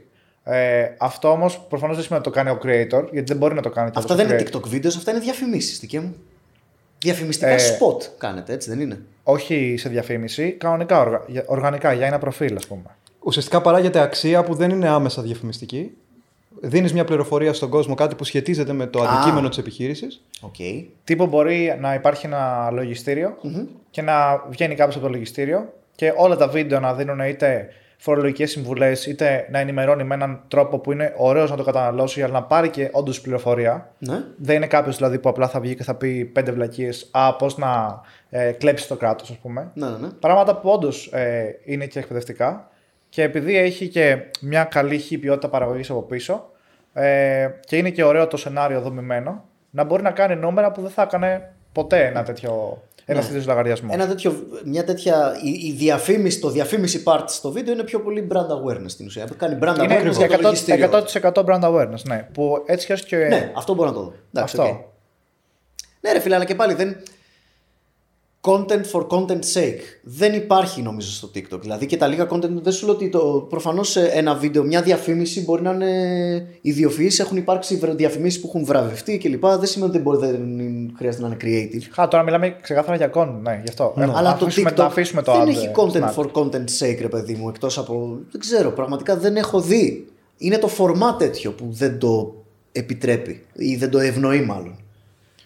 Εντάξει, σιγά σιγά θα αρχίσουν να ευνοούν όλο και περισσότερο τα πιο εκπαιδευτικά. Να φύγει από αυτό που ήταν. Έχει, θεωρώ ότι έχει αρχίσει ήδη, ήδη να γίνεται αυτό. Ο μόνος τρόπος να γίνει είναι να ευνοεί, να, να, να ξεκινήσει το TikTok σιγά σιγά να φιλοξενεί longer format. Πιο, πιο μακριά διάρκειας βίντεο. Που ήδη έχει και αυτό γίνει. έχει γίνει. Ναι, γιατί επιτρέπει πλέον μέχρι 10 λεπτά, αν δεν κάνω λάθος. Ε, είδες. Ναι. Ε, τώρα ίσως, τώρα με τα 10 λεπτά, ίσως να δούμε και λίγο actual content. Έτσι. Γιατί εντάξει, άλλη μόνο. 10 λεπτά ε, υπάρχουν και what the fuck που είναι 10 λεπτά. Έτσι, άλλη μόνο. Εκεί μπορείς να το φιλοξενήσεις. Ναι. Αλλά έτσι όπως ήταν πριν, 100% όχι ρε φίλε, δεν μπορούσα. Δηλαδή εντάξει, ναι, θα μπω στο TikTok και εγώ σαν creator να βγάλω το ψωμί μου να κάνω τέτοιου είδους content ε, που είναι στην ουσία διαφημίσεις μεταμφιεσμένες σε content. Αλλά πέραν αυτού δεν, θα, θα μπω δηλαδή καθαρά για βιοποριστικούς λόγους. Δεν θα με εμπνεύσει σαν creator να θέλω να δημιουργήσω κάτι σε αυτή την πλατφόρμα γιατί τα πράγματα τα οποία σκέφτομαι έχουν αρχή, μέση και τέλος. Στο TikTok δεν έχει καν αρχή. Έχει αρ... Αυτό είναι. αρ... Ούτε καν στη μέση δεν έχουμε φτάσει. Ίσως δεν μπορείς να, να κάνεις ένα storytelling με τον τρόπο που το θέλεις εσύ σαν δημιουργός. Αλλά υπάρχουν τρόποι να πακετάρεις το περιεχόμενο έτσι ώστε να περάσεις το μήνυμα που θέλεις ας πούμε. Ε, δηλαδή, συγκεκριμένα για το, για, το, για το δικό σου content. Ναι. Μπράβο. Το ναι. κάθε what the fact έχει μέσα ας πούμε Θα το σκοτώσω. Πες. ελπίζω, να κάνω, ελπίζω να έχω προβλέψει λάθος τι έρχεται. Πες. Μαχάρι. Το κάθε what the fact θεωρώ ότι αν υπάρχουν μέσα κάποια fun facts τα οποία αν τα πάρεις από μόνα τους να, να πεις σε κάποιον ότι έγινε He's dead. το, το γεγονός να, Ολοκλήρωση. να πεις σε κάποιον το πώς έγινε όντως το γεγονός, ας πούμε. Να, να έχει και το, co- και το context που χρειάζεται. Απόσπασμα από το βιντεάκι του. Όχι What the Fact. απόσπασμα ε, αυτό καθ' καθ' αυτό, γιατί πρέπει να έχει και context για να καταλάβει άλλο τι εννοείς. Ναι, αυτό. Α, Ε, εντάξει, τελικά θα ζήσεις. οκ. ναι. Συγγνώμη, Χαίρομαι. παρε- παρεξήγησα. Εντάξει, όχι. όχι. Ε, αλλά ας πούμε, με αφορμή ας πούμε, ένα επεισόδιο, αν έπαιρνες το επεισόδιο που ήδη είχες βρει το content και έκανες. Και κοίτα εδώ τώρα, έχει τρελαθεί τώρα. Όχι, όχι, με κάτι με ενοχλεί εδώ πέρα. όχι, είμαι γενικά νευρικός άνθρωπος, παιδιά. Ω, μου να παρεξηγέμαι. Η ιστορία της ζωής μου. Οπότε αυτό που έλεγα είναι ότι ε, επειδή ήδη κάνει την έρευνα, ήδη έχει το σενάριο, ήδη έχεις τις πηγές, θα μπορούσε κάτι που έχει δημιουργηθεί για να γίνει σενάριο What the Fact, να μπορούσε να γίνει και 4-5 βίντεο στο TikTok, τα οποία να περνούσαν μια πληροφορία που θα ήθελες να περάσεις. Απλά φυσικά δεν θα γινόταν με το στυλ του storytelling ή το στυλ που θα ήθελες να αποδείξεις το Ναι, point θα ήταν σου στο What the Fact. υποδέστερα. Σίγουρα, ναι. Στην ουσία, Αλλά μου δεν λες, σημαίνει ότι δεν θα προσέφεραν κάτι σαν, σε κάποιον που θα τα έβλεπε. στην ουσία μου λες, λοιπόν, όταν γράφεις το σενάριο του, YouTube, του, του τέτοιου, γράφεις ένα σενάριο what the fact και βγαίνει πολύ μεγάλο. Και πρέπει να κόψεις πράγματα. Αυτά που έκοψες, που κοπήκαν στο μοντάζ, όταν λέω μοντάζ όχι το βίντεο, που δηλαδή, θα, μπορούσες, που θα ήθελες να τα βάλεις, αλλά για να μην βγει μεγάλο το, το αρχικό βίντεο, λες ότι γάμο το πρέπει να δεν έχω σκοτώσω- πρόβλημα να μην βγαίνει μεγάλο. Οκ. Γιατί, Πιστεύεις δεν- το- γιατί τα έκοψα από το κείμενο; Για να μην βγει. Εντάξει, τώρα το λέω, Α, βγαίνει μεγάλο. Γιατί θα θέλεις να κρατήσεις αυτό που θα θεωρήσεις εσύ το top quality, ας πούμε. Γι' αυτό. Ναι, η λέξη που ψάχνεις δεν είναι μεγάλο. Η λέξη που ψάχνεις είναι βαρετό. Αυτό. That's it. Πολλά επεισόδια what the fuck, παιδιά. Ε, νομίζω ότι διαρκούν λίγο. Υπάρχει λόγος που διαρκούν λίγο. Έχω κόψει πράγματα τα οποία πλατιάζει και δεν είναι αρκετά sexy. Και δεν είναι το what the fuck αυτό που είναι. Να πάρω τώρα όλα αυτά να τα βάλω στο TikTok. Ναι, οκ, αλλά εκεί ο θεατής ξέρει όταν του δίνεις αποφάγια. Δεν είναι χαζός. Οκ. Αν έχετε χτίσει αρκετή σχέση με τον θεατή σου που να λέει: Οκ, σε παρακολουθώ, είμαι μεγάλος φαν του What the fuck, το εκτιμώ για αυτό που είναι. Οπότε θα έρθω και στο TikTok να, μου φά, να φάω και τα αποφάγια. Εννοείται, γιατί όχι. Αλλά δεν νιώθω εγώ άνετα, ρε φίλε. Είμαι σε φάση γιατί να φας αυτό που εγώ πέταξα; Άμα Γιατί να σε ταΐσω; Άμα βλέπεις και το συγκεκριμένο content έτσι, ναι. Τώρα ήταν παράδειγμα το, το σενάριο του What the fuck, ας πούμε, για να, να δούμε πώς θα μπορούσε ακόμα και ένα τέτοιο format εκπομπής που δημιουργείται για να είναι ε, μεγάλης να μπορέσει να περάσει πέντε πράγματα ή πέντε πληροφορίες ακόμα ποιο και το θέμα; σε 20 δευτερόλεπτα. Οι ας πούμε. πληροφορίες, αυτό που κάνει το What the Fact πετυχημένο και σα σ' αρέσει, ρε παιδί μου, και βλέπεις επεισόδια, ξέρω εγώ, μπορεί να σου τύχει στο feed ένα επεισόδιο που έχεις δει χίλιες φορές και λες Α, μαλάκα το θυμάμαι, κάτσα να το δω λιγάκι. Άλλη μία. Αυτό το έξτρα, αυτό το έξτρα είναι το context. Αυτά τα fun facts Ακριβώς, που λε. Ακριβώς. Τα 5 δευτερόλεπτα που εσύ ανατριχιάζεις το what the fact, ρε παιδί μου, γιατί άκουσες μια συγκεκριμένη πρόταση, δεν είναι η πρόταση που σε ανατρίχιασε, είναι όλο αυτό που έχει προηγηθεί. Που έχει, έχει, το έχεις χτίσει για να γίνει. Ναι, exactly. Είναι το flashback που ξεκινά από το τέλος της ιστορίας και μετά ξανακαταλήγω πώς φτάσαμε εκεί. Κάτι τέτοιου είδους πράγματα. Όλη αυτή η μαγεία τέλος πάντων, αυτό με μία λέξη να το πούμε η μαγεία του What the Fact, σε τέτοιο short format χάνεται.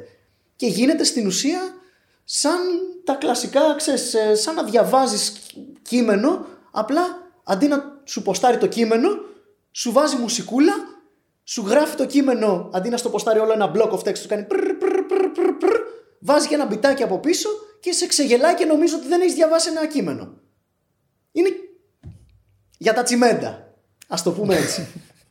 Βλακία, ρε φίλε Άλλη, αυτό το άλλη θα πράγμα. ήταν η φράση που θα έλεγε. Αλλά ναι. Άρα γενικά πιστεύεις πάρα πολύ στο ε, long-το content ουσιαστικά, στο, στα μακράς διάρκειας βίντεο; Εξαρτάται. Όσο πρέπει να κρατήσει. Ουχού. Ξέρεις γιατί είναι το TikTok. Ξέρεις γιατί είναι το TikTok. Πες μου. Για τζάκας. Κωμωδία ε, slapstick. Οκ. Slapstick comedy. Πάει πολύ καλά αυτό το content, είναι αλήθεια, όντως. Absolutely. Τέλειο. Εγώ δεν θα πω στο YouTube να δω ή μισή ώρα βίντεο με slapstick. Α πούμε το Fail Army. Fail Army. Έχει, ξέρω εγώ, 10 λεπτά βίντεο κλπ. Το Fail Army αυτή τη στιγμή μπορεί να φύγει εντελώς από το YouTube και απλά να μοιράσει το content. Γιατί ούτως ή άλλως παίρνει μικρά βιντεάκια και τα βάζει σε συλλογές. Απλά βγάζει μικρά βιντεάκια. Να ένα content το οποίο είναι, δεν χρειάζεται context για να το εκτιμήσεις, παύλα να γελάσεις. Το οποίο είναι κομμένο και ραμμένο. Δεν είπα ότι είναι χάλια φορμά για όλα. Αλλά το δικό μου φορμά, ας πούμε, είναι πάρα Συγκεκριμένα πολύ για τις ευχριστό. εκπομπές που κάνεις δεν ταιριάζει επειδή α, Δεν ταιριάζει. δημιουργούνται εξ αρχής για να είναι. Ναι, είναι και αυτό, το storytelling έτσι. που κάνεις και το πώς στήσεις τη γνώση ουσιαστικά. Ξεκινάς από ένα σημείο τον Ναι. ακροατή, τον θεατή και τον πας σε ένα ε, άλλο σημείο, ας πούμε, από την αρχή μέ- μέχρι το τέλος. Ναι, και θες και λίγο παραπάνω, ρε φίλε, την προσοχή του όσο βλέπει. Υπάρχουν what the fuck τα οποία πραγματικά πρέπει να, να αφήσεις κάτω το κινητό σου και να. Focus. Γιατί αλλιώς δεν απολαμβάνεις το επεισόδιο και δεν καταλαβαίνεις Χριστό. Δεν είναι όλα έτσι.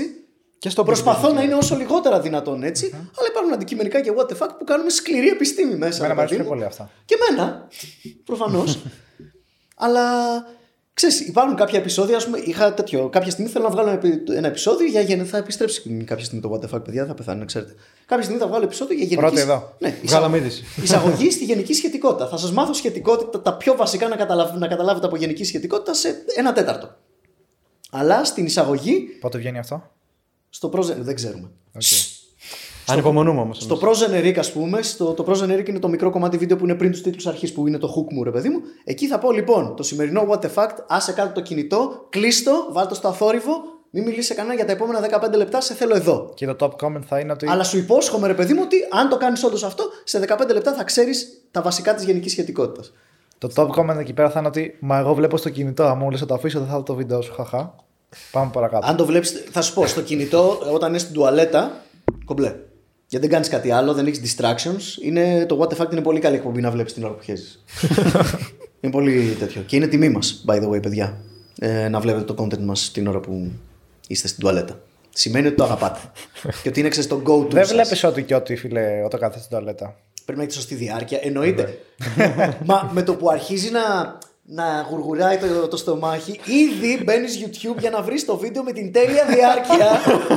Έτσι, είναι σε φάση. Α, αυτό είναι 10 λεπτά. Αχ, αυτό το είδα χθες. Είναι και αυτό και, όταν τρως πρέπει να βρεις το κατάλληλο βίντεο. Ναι. Αυτό. Καλά στο φαγητό, άστο. Φίλε. Στο φαγητό εξα... είναι φάση μπράβο. Όλα τα podcast φεύγουν στο φαγητό. Έχω, μπράβο. Στο φαγητό είναι κλασικά. Έχω χρόνο για μπρόσκαρ που είναι 55 λεπτά, ρε παιδί μου. Έχω τόσο, τόση πολύ τέλεια. Είναι από αυτά τα γεύματα που πάμε για ένα early θάψε το σενάριο που είναι μισή ώρα. ξέρω Εκεί εγώ. δεν ξεκινάς να τρως μέχρι να βρεις το κατάλληλο βίντεο και σκριώσει το φαγητό. Εννοείται. ναι, ναι, ναι. Absolutely. Αυτό είναι νόμος, παιδιά. Ναι, αν το σκεφτείς κιόλας, είναι αυτό που επιλέγουμε να δούμε σε μια ας πούμε, στιγμή που είμαστε μόνοι μας. Οπότε θέλουμε την. Τέτοια βίντεο Ναι, κάνουμε. αυτό. Α πούμε, TikTok δεν βλέπεις εκείνη την ώρα. Είναι και η ίδια η τέτοιο, το ότι είναι σε κινητό, το ότι σε ενθαρρύνει. Ξέρεις ότι το φορμά είναι πολύ μικρό, είναι σε μια κάθετη μικρή οθόνη, είναι πλημμυρισμένο από γράμματα και σχόλια και τέτοια. Το content ήδη σου δείχνει ότι δεν σέβεται αρκετά τον εαυτό του ρε παιδί μου για την προσοχή σου. Ε, από, από ένα σημείο και πάνω.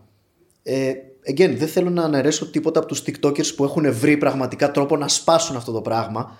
Έτσι, αυτό είναι η πιο μεγάλη μαγιά που υπάρχει. Και εκεί είναι το ταλέντο στο TikTok. Να βρεις τρόπο να κάνεις μη εφήμερα βίντεο. Ή όσο πιο μη εφήμερα βίντεο γίνεται. Το οποίο γίνεται και με, το, με τις τούμπες. Ακόμα και αυτά έτσι. Το, το, το γεγονός ότι είναι χαμηλής ποιότητας content δεν σημαίνει ότι είναι κακό content. Είναι και υποκειμενικό ότι είναι καλό content και τι κακό. Ναι, ναι. Ανάλογα και το, και το προφίλ και ό,τι θέλει να κάνει ο καθένας. Ο- Θα το ξαναπώ. Ο Δημήτρης ο Κουλουμάσης που κάνει μικρά πειραματάκια στο σπίτι, ρε παιδί μου, που μπορείς να βρεις με, ξέρω εγώ, με, με υλικά στο σπίτι σου. Ξέρω εγώ, πήγαινε φέρε τώρα όπως είσαι. Ξέρεις, που κρατάς το κινητό σου, κάνε το και εσύ ταυτόχρονα. Πήγαινε φέρε ένα αυγό, ένα κέτσαπ και βράσε λίγο νερό, ξέρω εγώ.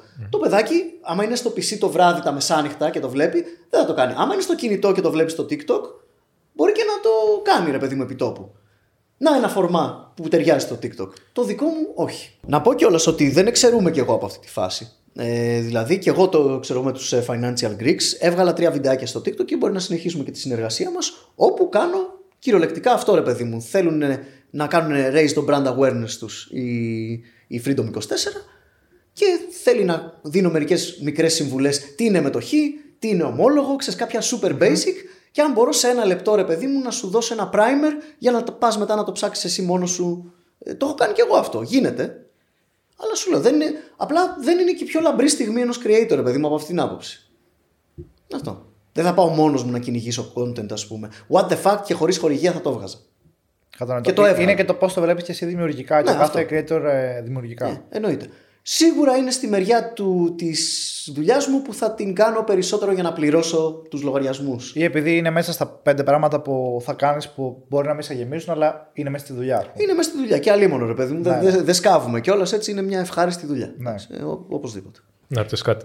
Θέλετε από περιέργεια να σου δώσουμε ένα δικό μας TikTok να δεις, να μας πεις τη γνώμη σου αυτή τη στιγμή; Λογικά αρνητική θα είναι γιατί είναι TikTok, να πειράζει. ξέρεις. Δηλαδή είναι αυτό, Δεν ξέρεις, είναι. δεν δεν μ' αρέσει το κουνουπίδι. Οπότε και ο καλύτερος σεφ να μου μαγειρεύσει κουνουπίδι και να μου πει πώς σου φάνηκε, θα του πω είναι σκατά δικέ μου. οπότε, ναι, αλλά πες, δεν. δεν- Μπορούμε να το δείξουμε το δικό μας με τα σουβλάκια. Οκ. Και μπορούμε να το βάλουμε μετά πάνω είναι στο τέτοιο βίντεο. τύπου, είναι, είναι σαν το content που μου περιέγραψες; Ε, για το λογιστή, το, κάτι αντίστοιχο; Τύπου educational fast, ναι. Αλλά είναι ρε παιδί μου Ωραία, δια, ας δει αυτό. διαφήμιση μεταμφιεσμένη σε content, αυτό εννοώ. Όχι, όχι. δε- Αυτό που. σου Brand είπα- awareness κλπ. Για το δικό μας brand. ουσιαστικά, Είναι η το brand business awareness, review. αλλά δεν, είναι ότι, δεν έχει σκοπό την πρόθεση κάποιου ούτε προϊόντος ούτε υπηρεσίας. Απλά την πληροφορία μόνο να περάσει με έναν φαν τρόπο, ας πούμε. Ρε φίλε, γιατί έχει κρύβει τόσο πολύ το σουβλάκι.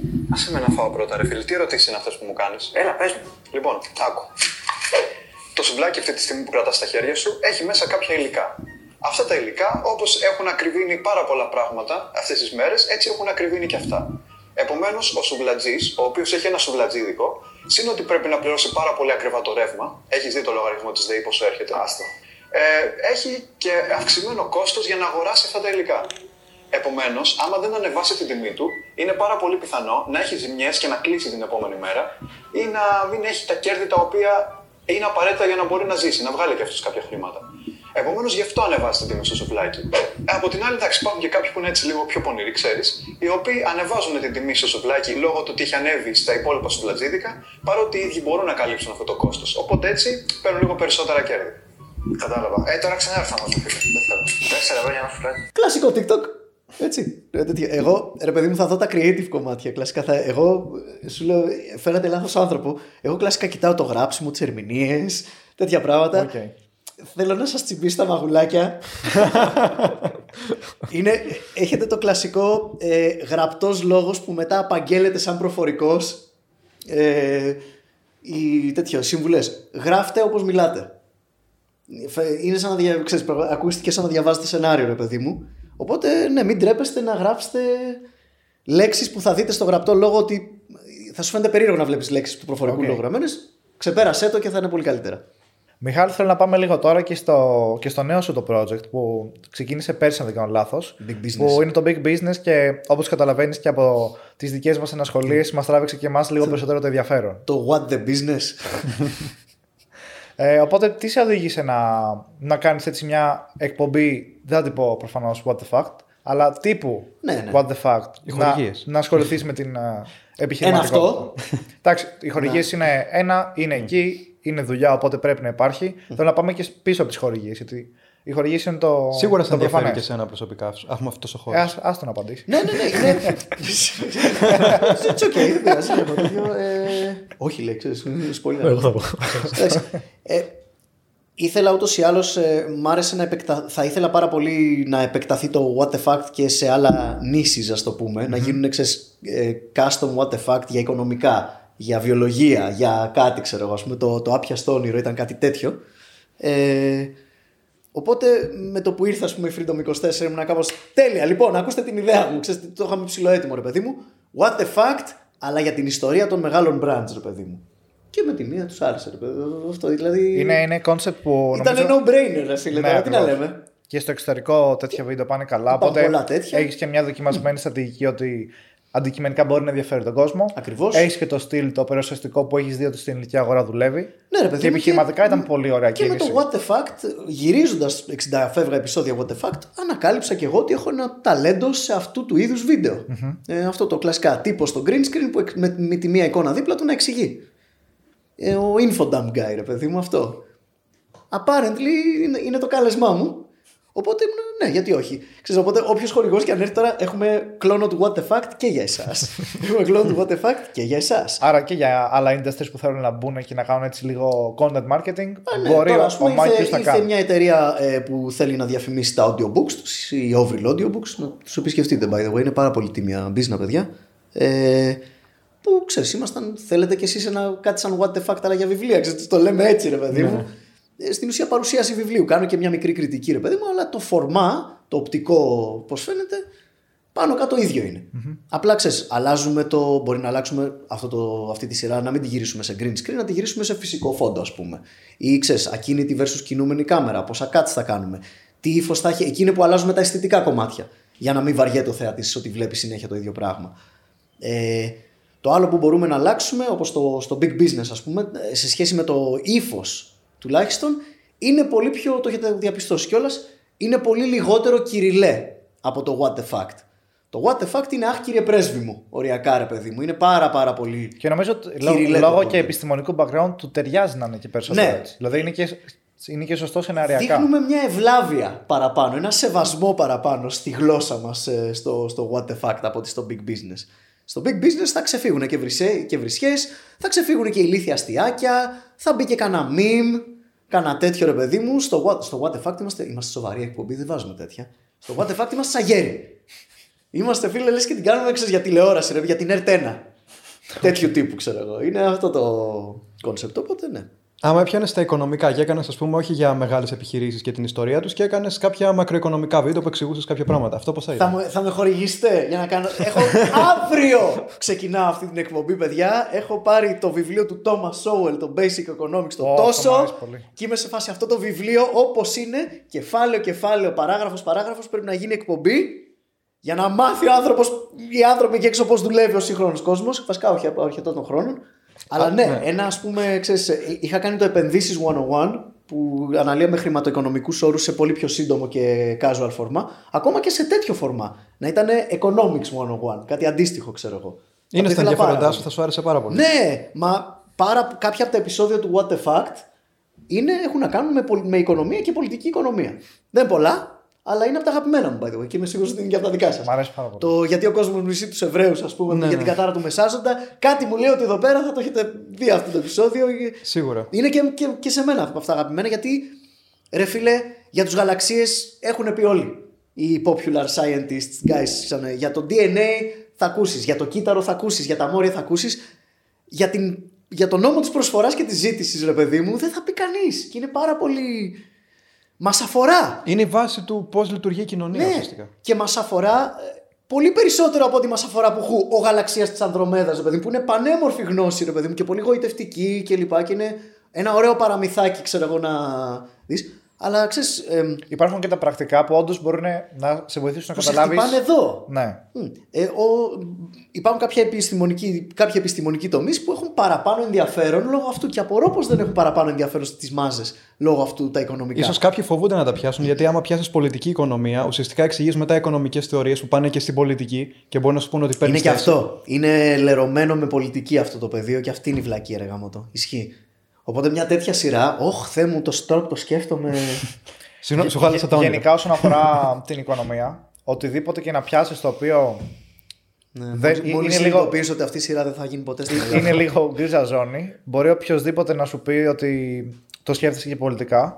Ε, και να μπούμε και σε αυτό το σημείο, αν και είναι και λίγο εκτός κουβέντας, αλλά το θεωρώ πολύ σημαντικό, ότι ναι, μεν υπάρχουν οικονομικά θεμέλια, ας πούμε, ή κα- κάποιες θεωρίες που έχουν εδραιωθεί και κατά βάση ισχύουν, αλλά μια, ένα βάσανο και δικό μας, ξέρω εγώ, στις οικονομικές σχολές είναι το ότι δεν υπάρχει 100% κάτι σωστό και λάθος, παιδιά. Ναι. Δηλαδή, έχει να κάνει με Είστε την εποχή. soft science. Έχει να κάνει με την εποχή, ακριβώς. Έχει να κάνει με την εποχή, έχει να κάνει με τις συνθήκες, αν μιλάμε για χώρες της κάθε χώρας. ναι, την κουλτούρα, την ιστορία και του δεν καθενός. μπορείς να κάνεις απλά κάτι δύο φορές και να ξέρεις ότι θα λειτουργήσει ακριβώς το ίδιο. Ναι. Αυτός είναι και ο λόγος να Με πούμε, εξαίρεση κάποια super super basic ρε παιδί μου. τα οποία πράγματα. πραγματικά πρέπει να είναι ας πούμε, basic και να Ναι. προβλέψεις ότι θα κάνω αυτή την κίνηση και θα λειτουργήσει. Τα ας οποία πούμε. οριακά δεν είναι economics, είναι θεωρία παιχνίων, ξέρω εγώ, αυτά τα super Ναι, basic. ναι. ξέρω εγώ, Στατιστική που- επίσης. Μπράβο, ναι. Συμπεριφορική που και αυτό μπορεί κάπως να επηρεαστεί ανάλογα με το πλαίσιο.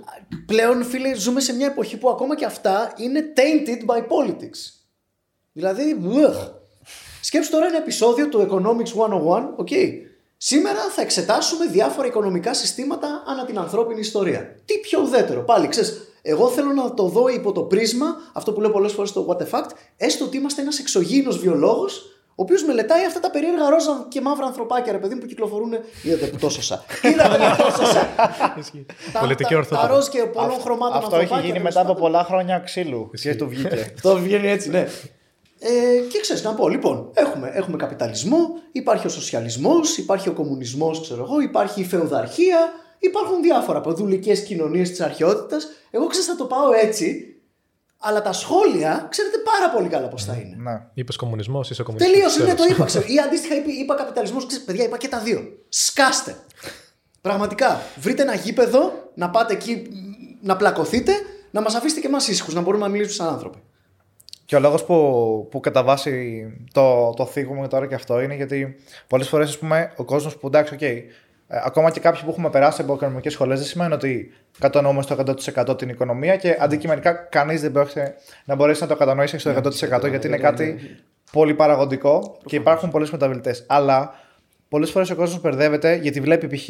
στα πρωινάδικα και στα μεσημερινά και στα, και στα panels έναν οικονομολόγο και έναν δεύτερο οικονομολόγο και έναν τρίτο οικονομολόγο να τσακώνονται μεταξύ τους και να διαφωνούν για τα πάντα και να μην συμφωνούν πουθενά. Και λένε, περίμενε.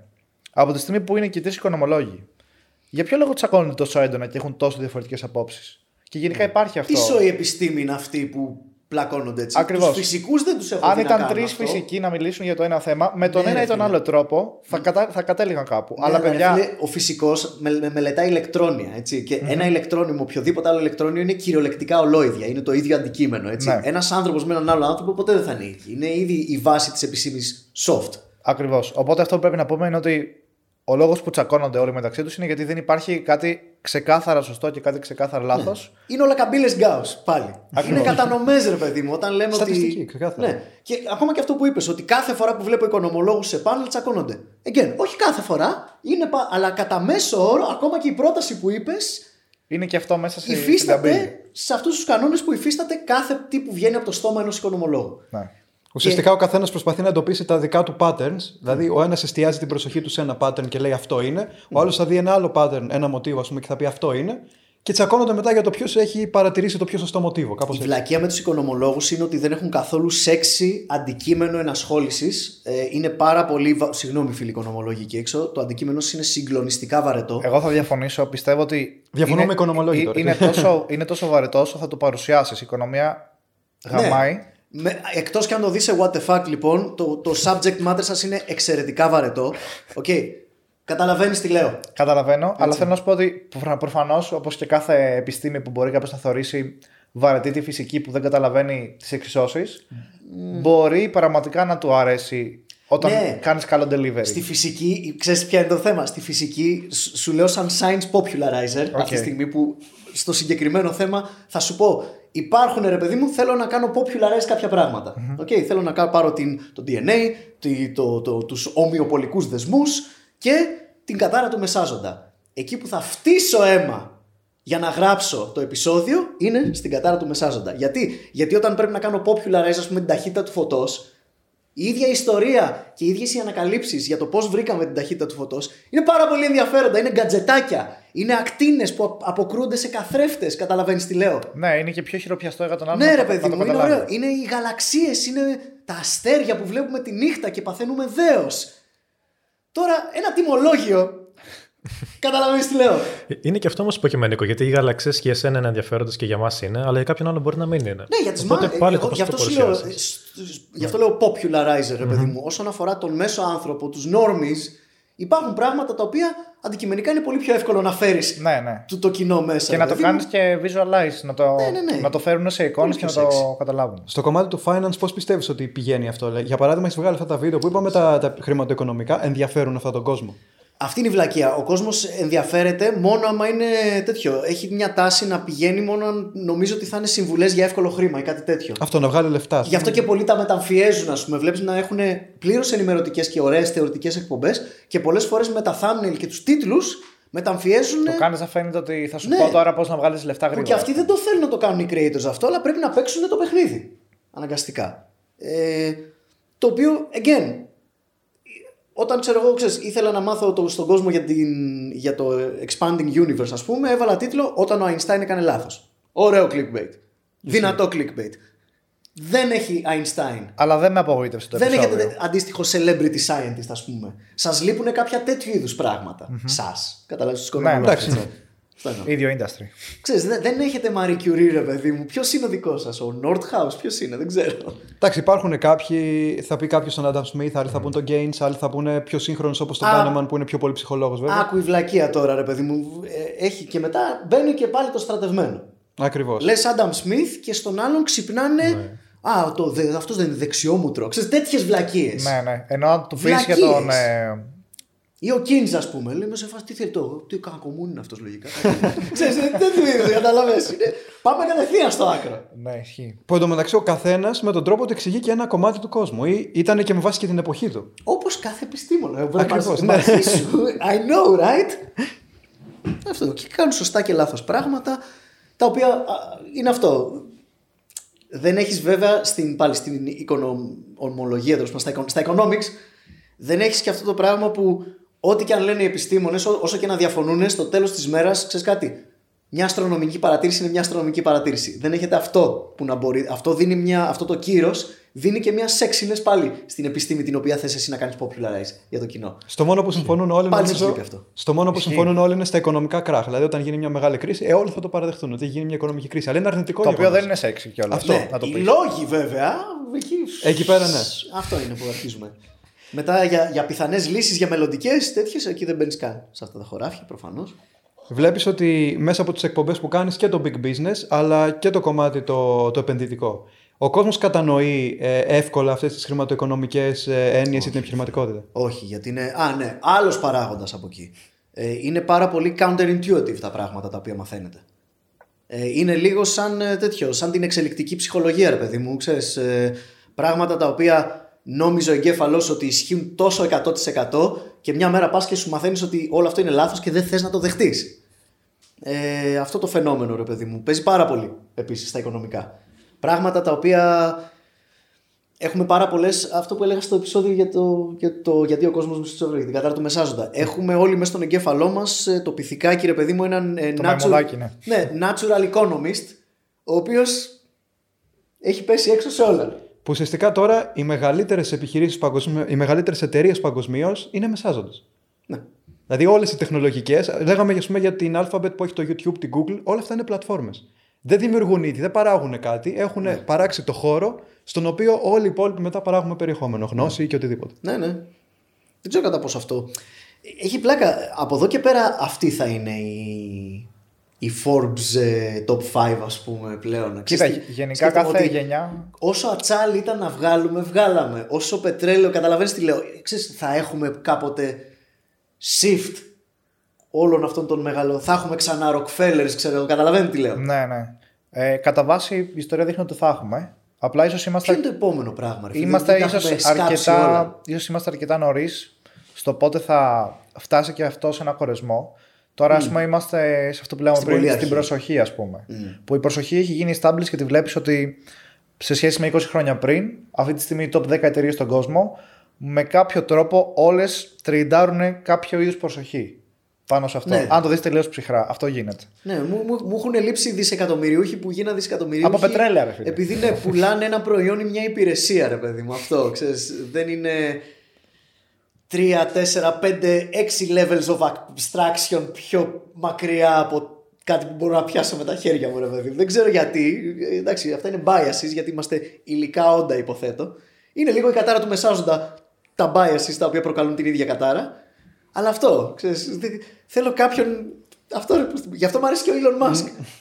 By the way. Ε, γιατί είμαι σε φάση επιτέλους ένας εκεντρικός δισεκατομμυριούχος που πιλωτάρει σαν το Howard Hughes.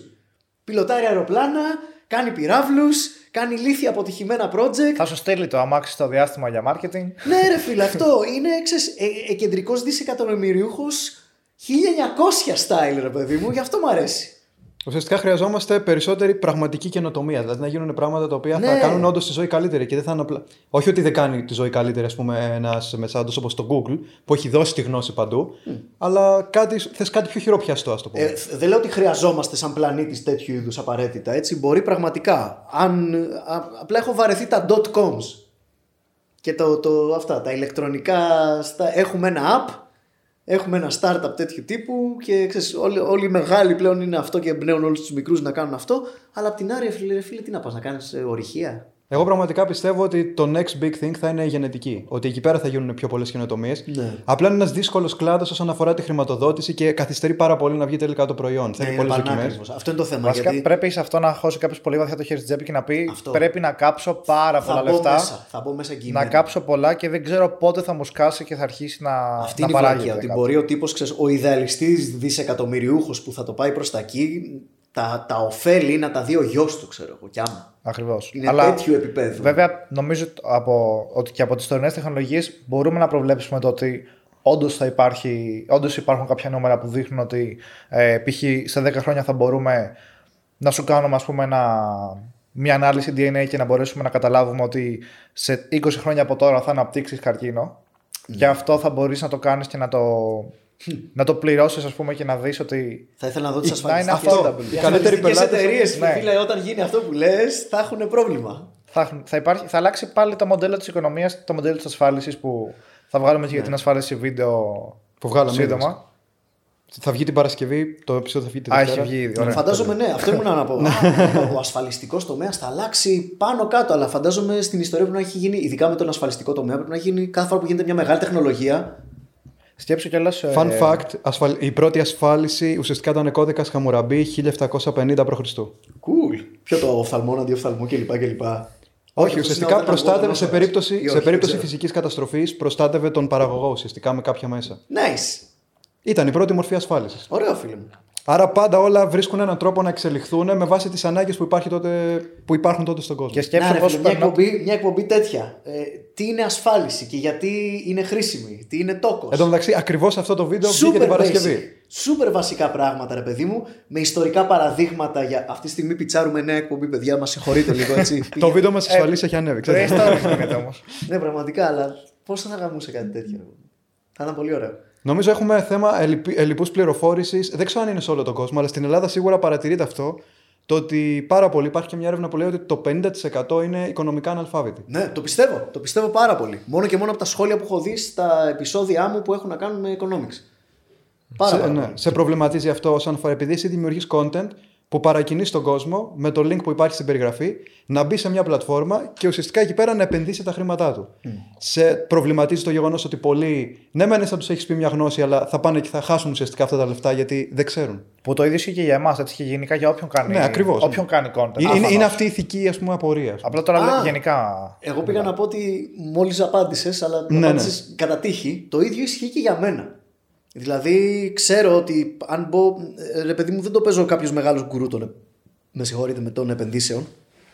Οπότε είμαστε. ο- Κατά μία έννοια, είμαστε όλοι στην Ελλάδα τόσο οικονομικά αναλφάβητοι που ακόμα και εγώ που έχω γράψει μερικά κείμενα, ας πούμε, πάνω κάτω το ίδιο με το μέσο άνθρωπο είμαι. Ε, γι' αυτό και κάνουμε και, ξέρεις, η η εκπομπή μου είναι Finance for Dummies. Κυριολεκτικά στο επενδύσεις 101, το νούμερο ένα που κάνω είναι έχουμε την, την Καλλιρόη που είναι η co-writer, η οποία, η οποία φέρνει τις πληροφορίες, εγώ 9 στις 10 φορές δεν ξέρω 100% το αντικείμενο, οπότε λέω στην Καλλιρόη περιέγραψέ το μου με λέξεις. Για να το καταλάβω εγώ. Και αν φτάσουμε σε σημείο να το καταλαβαίνω εγώ, τότε είναι που ξεκινάμε να γράφουμε και λέμε: Ωραία, έτσι θα το πούμε. Όπως μου το έπεσε εμένα, πιο μαϊκιουσίστικα προφανώς, αλλά έτσι θα το πούμε.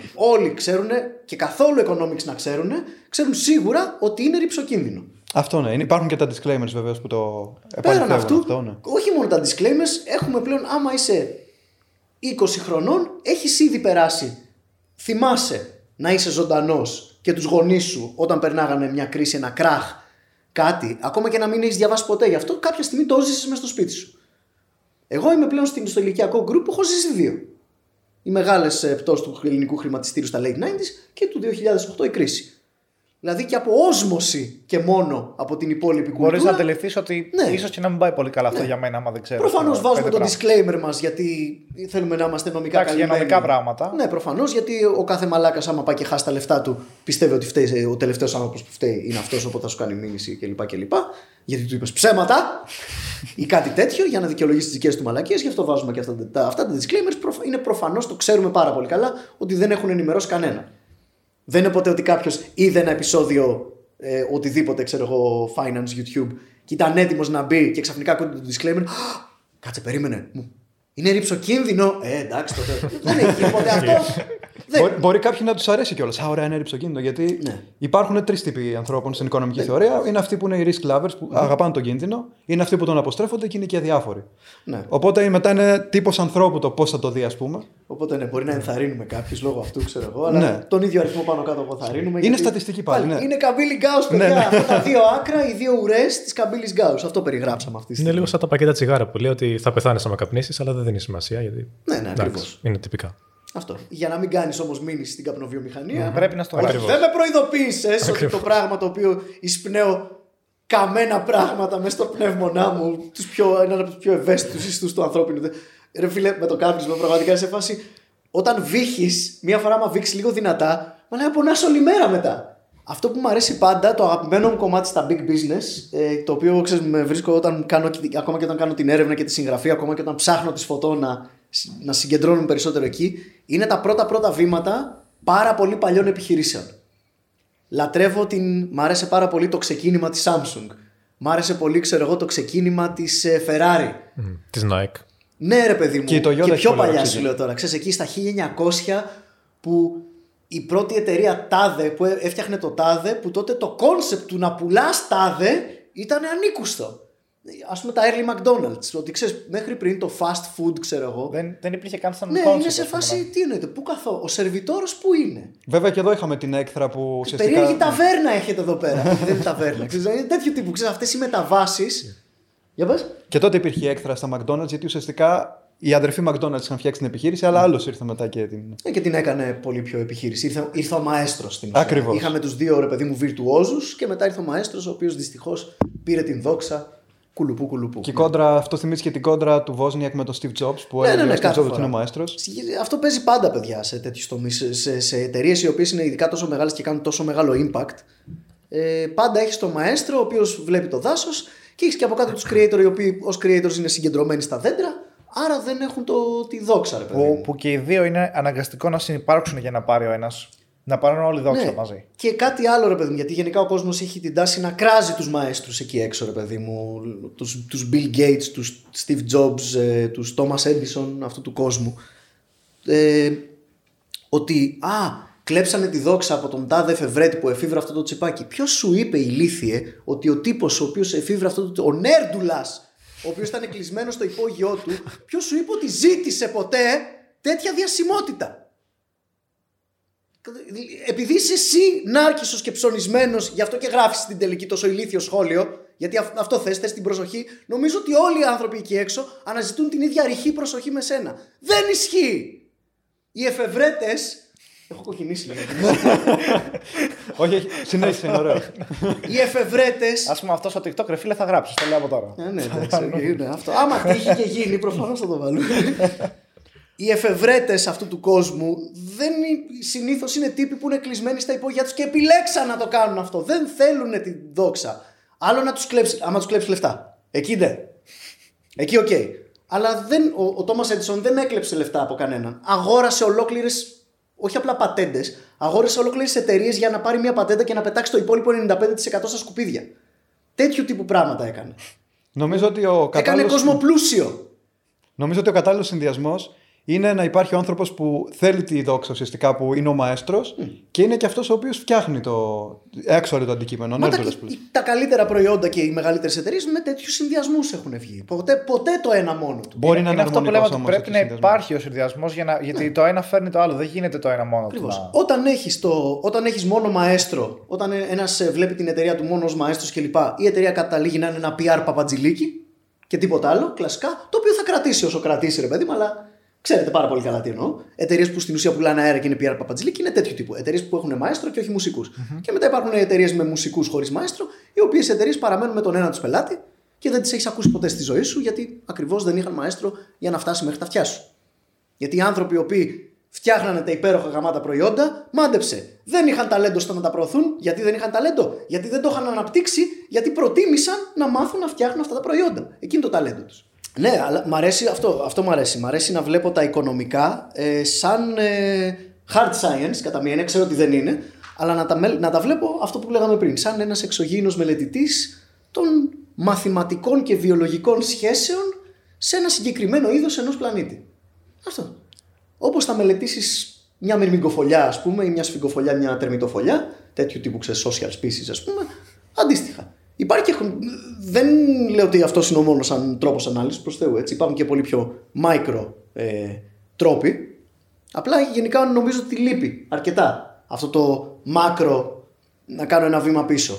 Ε, και αυτό το βάζα πολύ συχνά στο, στο γουτουφού.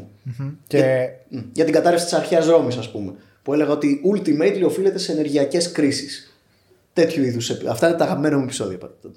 Έχουμε και τώρα ενεργειακή κρίση, οπότε πώς θα βλέπεις τα πράγματα; Με βάση την ιστορία, ας πούμε, αν έχεις κάποιο pattern εντοπίσει. Τώρα δεν έχουμε. ε, Εντάξει, δεν είσαι ο γνώστης προφανώς οικονομολόγος, αλλά. Κοίταξε. Ναι, ακριβώς. Δεν Αλλά είμαι- και ο οικονομολόγος να ήταν πάλι δεν θα ήξερε. Μπορώ Αυτό να σου είναι πω το κάποια case. πράγματα. Δεν είμαι οικονομολόγο. Είναι από αυτά τα. Ναι, ναι. I'm not a scientist, but. Α πούμε, το, το, το Βέλγιο πριν από μερικές μέρες έκλεισε έναν fully functional, υγιέστατο πυρηνικό εργοστάσιο. Γιατί; Περίμενε δύο χρόνια, ρε μαλάκα. Εντάξει, καταλαβαίνω. Θες να είσαι πράσινος, θες να ακολουθήσεις όλους του. να κάνεις ψηφοθυρίες λογικά σε οικολόγους. Δεν ξέρω για ποιο γαμημένο λόγο το κάνεις. Αλλά αλήθεια, τώρα, εν μέσω όλου αυτού που γίνεται, και ταυτόχρονα έχεις τον άλλο τον TikToker ε, στο. Συγγνώμη, τον. Και ταυτόχρονα έχεις τον άλλο στο Twitch, στο Ρώσο, ο οποίος στριμάρει 24 ώρες το 24ωρο, αναμένα τα μάτια της κουζίνας να τρέχει αέριο και να λέει ζεσταίνω το σπίτι μου με φυσικό αέριο. Για να φλεξάρει αέριο. Για να φλεξάρει αέριο. φίλε. Εκπληκτική τρολιά, by the way. Αλλά ναι, μια τέτοια εποχή, καλό είναι να μην κλείνεις γενικά εργοστάσια ενέργειας. Πυρηνικά και μη. Περίμενα λίγο. Βέβαια, τώρα επειδή είπαμε ότι είμαστε στην ε, οικονομία της προσοχής, βλέπουμε ότι όλο και περισσότερος κόσμος προσπαθεί. Ουσιαστικά υπάρχει πολύ παραπληροφόρηση. Προσπαθεί για να τραβήξει την προσοχή, να βγάλει ο, ο- οτιδήποτε ας πούμε, μπορεί να σκεφτεί, όσο μαλακία και να Ναι, είναι, ναι, ναι, να δεν το έχουν βγάλει. όριο πλέον. Αυτό. Ε, και μέρος του brand μου παρεπιπτόντω, το οποίο κοστίζει, είναι ότι αρνούμε να κάνω αυτό το πράγμα. Σε έχουν προσεγγίσει για να κάνεις αυτό το πράγμα αρκετές; Ναι. Ούτως ή άλλως, και να μην σε προσεγγίσουν, ήδη βλέ- όταν βλέπεις ότι το, το zeitgeist πηγαίνει προς, τα μία, προς μία κατεύθυνση, πώς να το πω, αν θέλω να βρω δουλειά στην τηλεόραση, ξέρω πάρα πολύ καλά τι πρέπει να πω. Και τα σωστά πράγματα, ποια, ποια αυτιά να χαϊδέψω με τα λεγόμενά μου, ρε παιδί μου, επιλέγω να μην το κάνω, γιατί σε 5-6 χρόνια από τώρα θα έχουν αλλάξει τα, σωστά λεγόμενα, τα πολιτικά ορθά πράγματα τέλος πάντων. Με, με μία λέξη πολιτική ορθότητα, ρε παιδί μου αυτό. Τα σωστά πράγματα που πρέπει να μπεις. Προτιμώ να κάνω πιο long term investment. Ε, σου λέω πεντάλι. Φορτίζουμε την μπαταρία γουλά μας με πεντάλι, δεν πειράζει. Και πάμε. It's okay. Ε, σου έχει τύχει ποτέ να απορρίψεις ε, χορηγίες, καλές χορηγίες; Πάρα πολλές φορές. Επειδή δεν θα συμβάδιζε είτε το προϊόν είτε ο τρόπος που ήθελε η εταιρεία να τοποθετήσει το προϊόν στην εκπομπή σου. Θες να μας πεις ένα-δύο παραδείγματα χωρίς να αναφέρεις τις Προφανώς. εταιρείες; Ναι, ρε παιδί μου. Καλά, το, το πιο έντονο το, του τύπου που γέλασα στη μούρη τους που μου το προτείνανε. πραγματικά είμαι σε φάση. Ρε, παι- παιδιά, έχετε δει την εκπομπή. Είχαν επικοινωνήσει να χορηγήσει μια εταιρεία που έβγαζε φαρα, φαλακροθεραπεία. Ξέρεις, καράφλο θαυματουργό τέτοιο ε, που συμπληρώνει μαλλιά. Σε ποια εκπομπή λέτε; Στο σκεπτικό κάφρο. I shit you not. Και ήμουν σε φάση. ε, έχετε δει επεισόδια. Κυριολεκτικά κάνω debunk μαλάκια σαν και εσάς.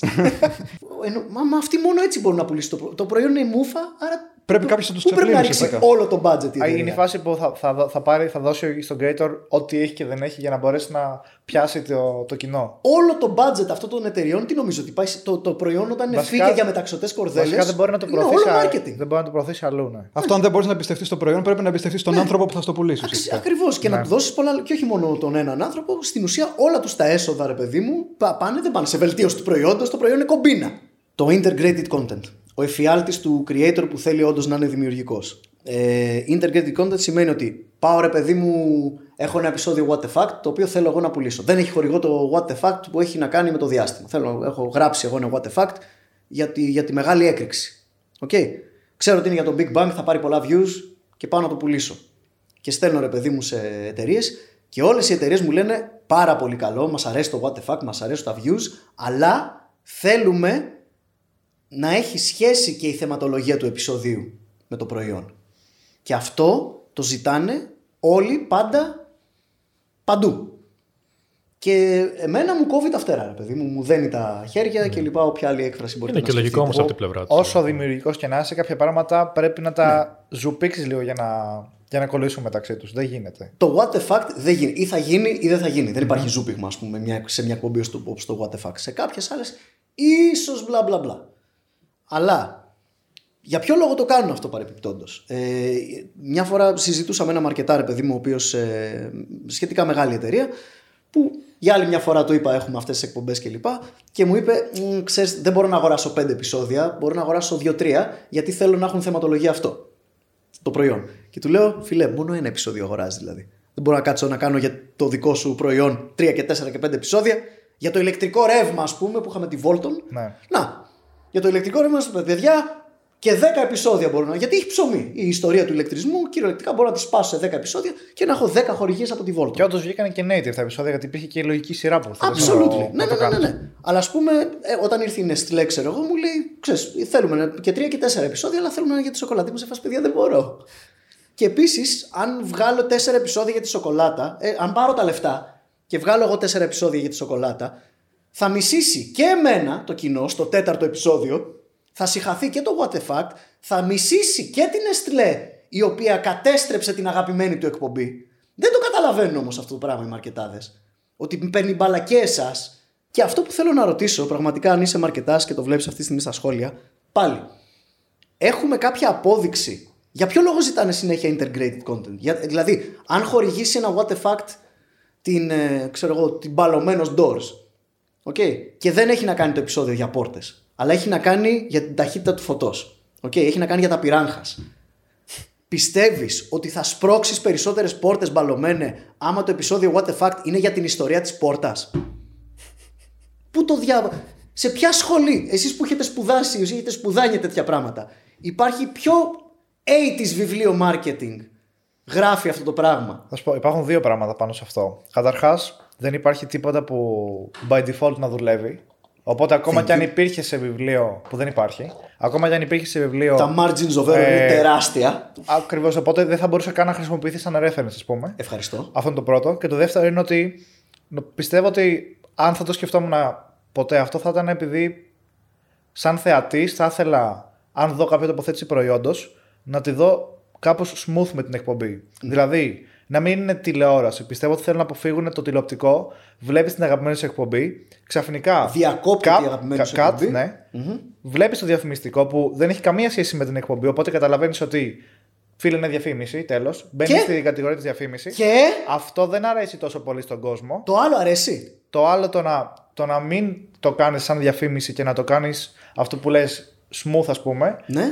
έχει ας πούμε πώς το Φέρε μεταφράζω. μου τη μελέτη. Φέρε μου τώρα τη μελέτη που λέει ότι αυτό αρέσει περισσότερο στον κόσμο από το μοντέλο Α που διακόπτει το content. Όχι είναι αυτό που σου είπα ότι είναι πιο πολύ πιθανό ότι πώς το σκέφτεται κάποιος ότι λογικά θα τους αρέσει περισσότερο έτσι. Ναι, Υπάρχει αλλά, κάτι άλλο, Αλλά το η γεγονός- λογική μας, όπως έχουμε πει πάρα πολλές φορές, είναι ο χειρότερος σύμβουλος σε αυτά τα πράγματα. Απλά Υπάρχει αυτό ιστορία σε- στον, των αναγκών στο marketing. Οπότε ουσιαστικά το content, αν το πάμε με βάση το πώς θα είναι ουσιαστικά χρήσιμο για τον χορηγό, θα πρέπει να δημιουργεί ακόμα και έμεσα την ανάγκη.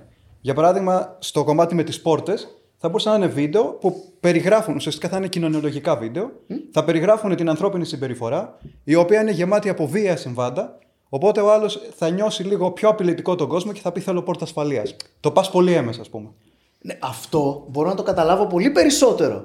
Δηλαδή να ξέρω εγώ, η, τα, ξέρω εγώ να, να κάνω ένα επεισόδιο για την ιστορία της ανθρώπινης βίας ας πούμε, για το πώς διακυμαίνεται ξέρω εγώ κλπ. Και το... Και να έχει σχέση με το security ας πούμε. Ναι, το μπράβο. χορηγείο. ναι. Security systems. Ή να κάνω για την ιστορία της αστικής βίας. Το θέμα είναι ότι Εκεί ας πούμε είναι τέλειο integration. Ακριβώς. Άμα, άμα όντως μπορείς να συνδυάσεις το προϊόν με το, με το content και να γίνει με ένα smooth τρόπο, ώστε προφανώς και θα καταλάβει όλος ότι είναι τοποθέτηση και διαφήμιση γιατί θα το πεις κιόλας. Ναι, ρε φίλε. Αλλά σημασία, τουλάχιστον για τον μοντέρνο τρόπο επικοινωνίας, είναι να το κάνεις και να, να μην ξυνήσω εγώ σαν θεατής ότι πω κόβεται για διαφήμιση. Επειδή το έχω δει τόσα χρόνια στην τηλεόραση να γίνεται αυτό, θέλω να τρώω σε εισαγωγικά τη διαφήμιση με ένα πιο smooth τρόπο. Do you though, σαν καταναλωτής τώρα, εντάξει, είσαι και Όχι, μαρκετάς. αντικειμενικά ναι. Do you, δεν νιώθεις ότι κυριολεκτικά όταν βλέπεις τέτοιου είδους διαφημίσεις έμεσες, που συνήθως ε, ο πιο συνηθισμένος τρόπος σε αυτή τη διαφήμιση είναι η, τοπο, η, η γκρίζα. Μια παρένθεση. Όταν λέμε έμεσα, εννοούμε ότι προφανώς καταλαβαίνει ο άλλος ότι πρόκειται για διαφήμιση. Integrated, ναι αυτό. Μα ναι, δεν είναι ότι το κάνεις απλά για να το κάνεις. Καταλαβαίνει ο άλλος ότι είναι καταλαβαίνεις, για ναι. διαφήμιση. Εγώ, σαν καταναλωτής όταν το βλέπω αυτό, είμαι σε φάση γιατί προσπαθείτε να με ξεγελάσετε; Απλά πουλήστε μου κάτι και μετά αφήστε με να δω την εκπομπή μου. Εγώ ξενερώνω με αυτό. Εσύ που κάνεις scroll social media ε, και ένας μέσος χρήστης, 9 στους 10 που θα αντιληφθούν τη στιγμή που κάνουν scroll. Ότι τους ξεγελάνε. Ότι, όχι ότι τους ξεγελάνε, ότι ξεκινάει να παίξει ένα ad, θα κάνει scroll πολύ πιο γρήγορα σε βαθμό που σε nanosecond θα έχεις ξεπεράσει το ad. Ναι, αυτό μετριέται. Αυτό μπορείς, είναι νούμερα που μπορείς να πας να παρουσιάσεις τον Ακριβώς. προϊστάμενο. Αυτό που δεν μετριέται όμως είναι άμα κάνεις scroll, το αντίθετο σενάριο. Κάνω scroll και πετυχαίνω ένα βίντεο το οποίο μου κεντρίζει το ενδιαφέρον και στα 10 δευτερόλεπτα καταλαβαίνω ότι είναι, μούφα, ότι είναι bait and switch και είναι διαφήμιση. Ποιος από τους δύο ε, θα ξενερώσει περισσότερο με το χορηγό; Ξέρεις ποια είναι η Ο διαφορά; δεύτερος. Σε ποιον από τους δύο θα φανεί σε νούμερα λιγότερο; Πάλι στο δεύτερο. Είναι Από- ένα η, μόνη κρυφό διαφο- κοινό. η μόνη διαφορά είναι ότι ο πρώτος δεν θα το δει καν. Ο δεύτερος θα το δει. Ναι, αλλά θα το δει και θα το μισήσει. Όχι, εντάξει, όχι απαραίτητα.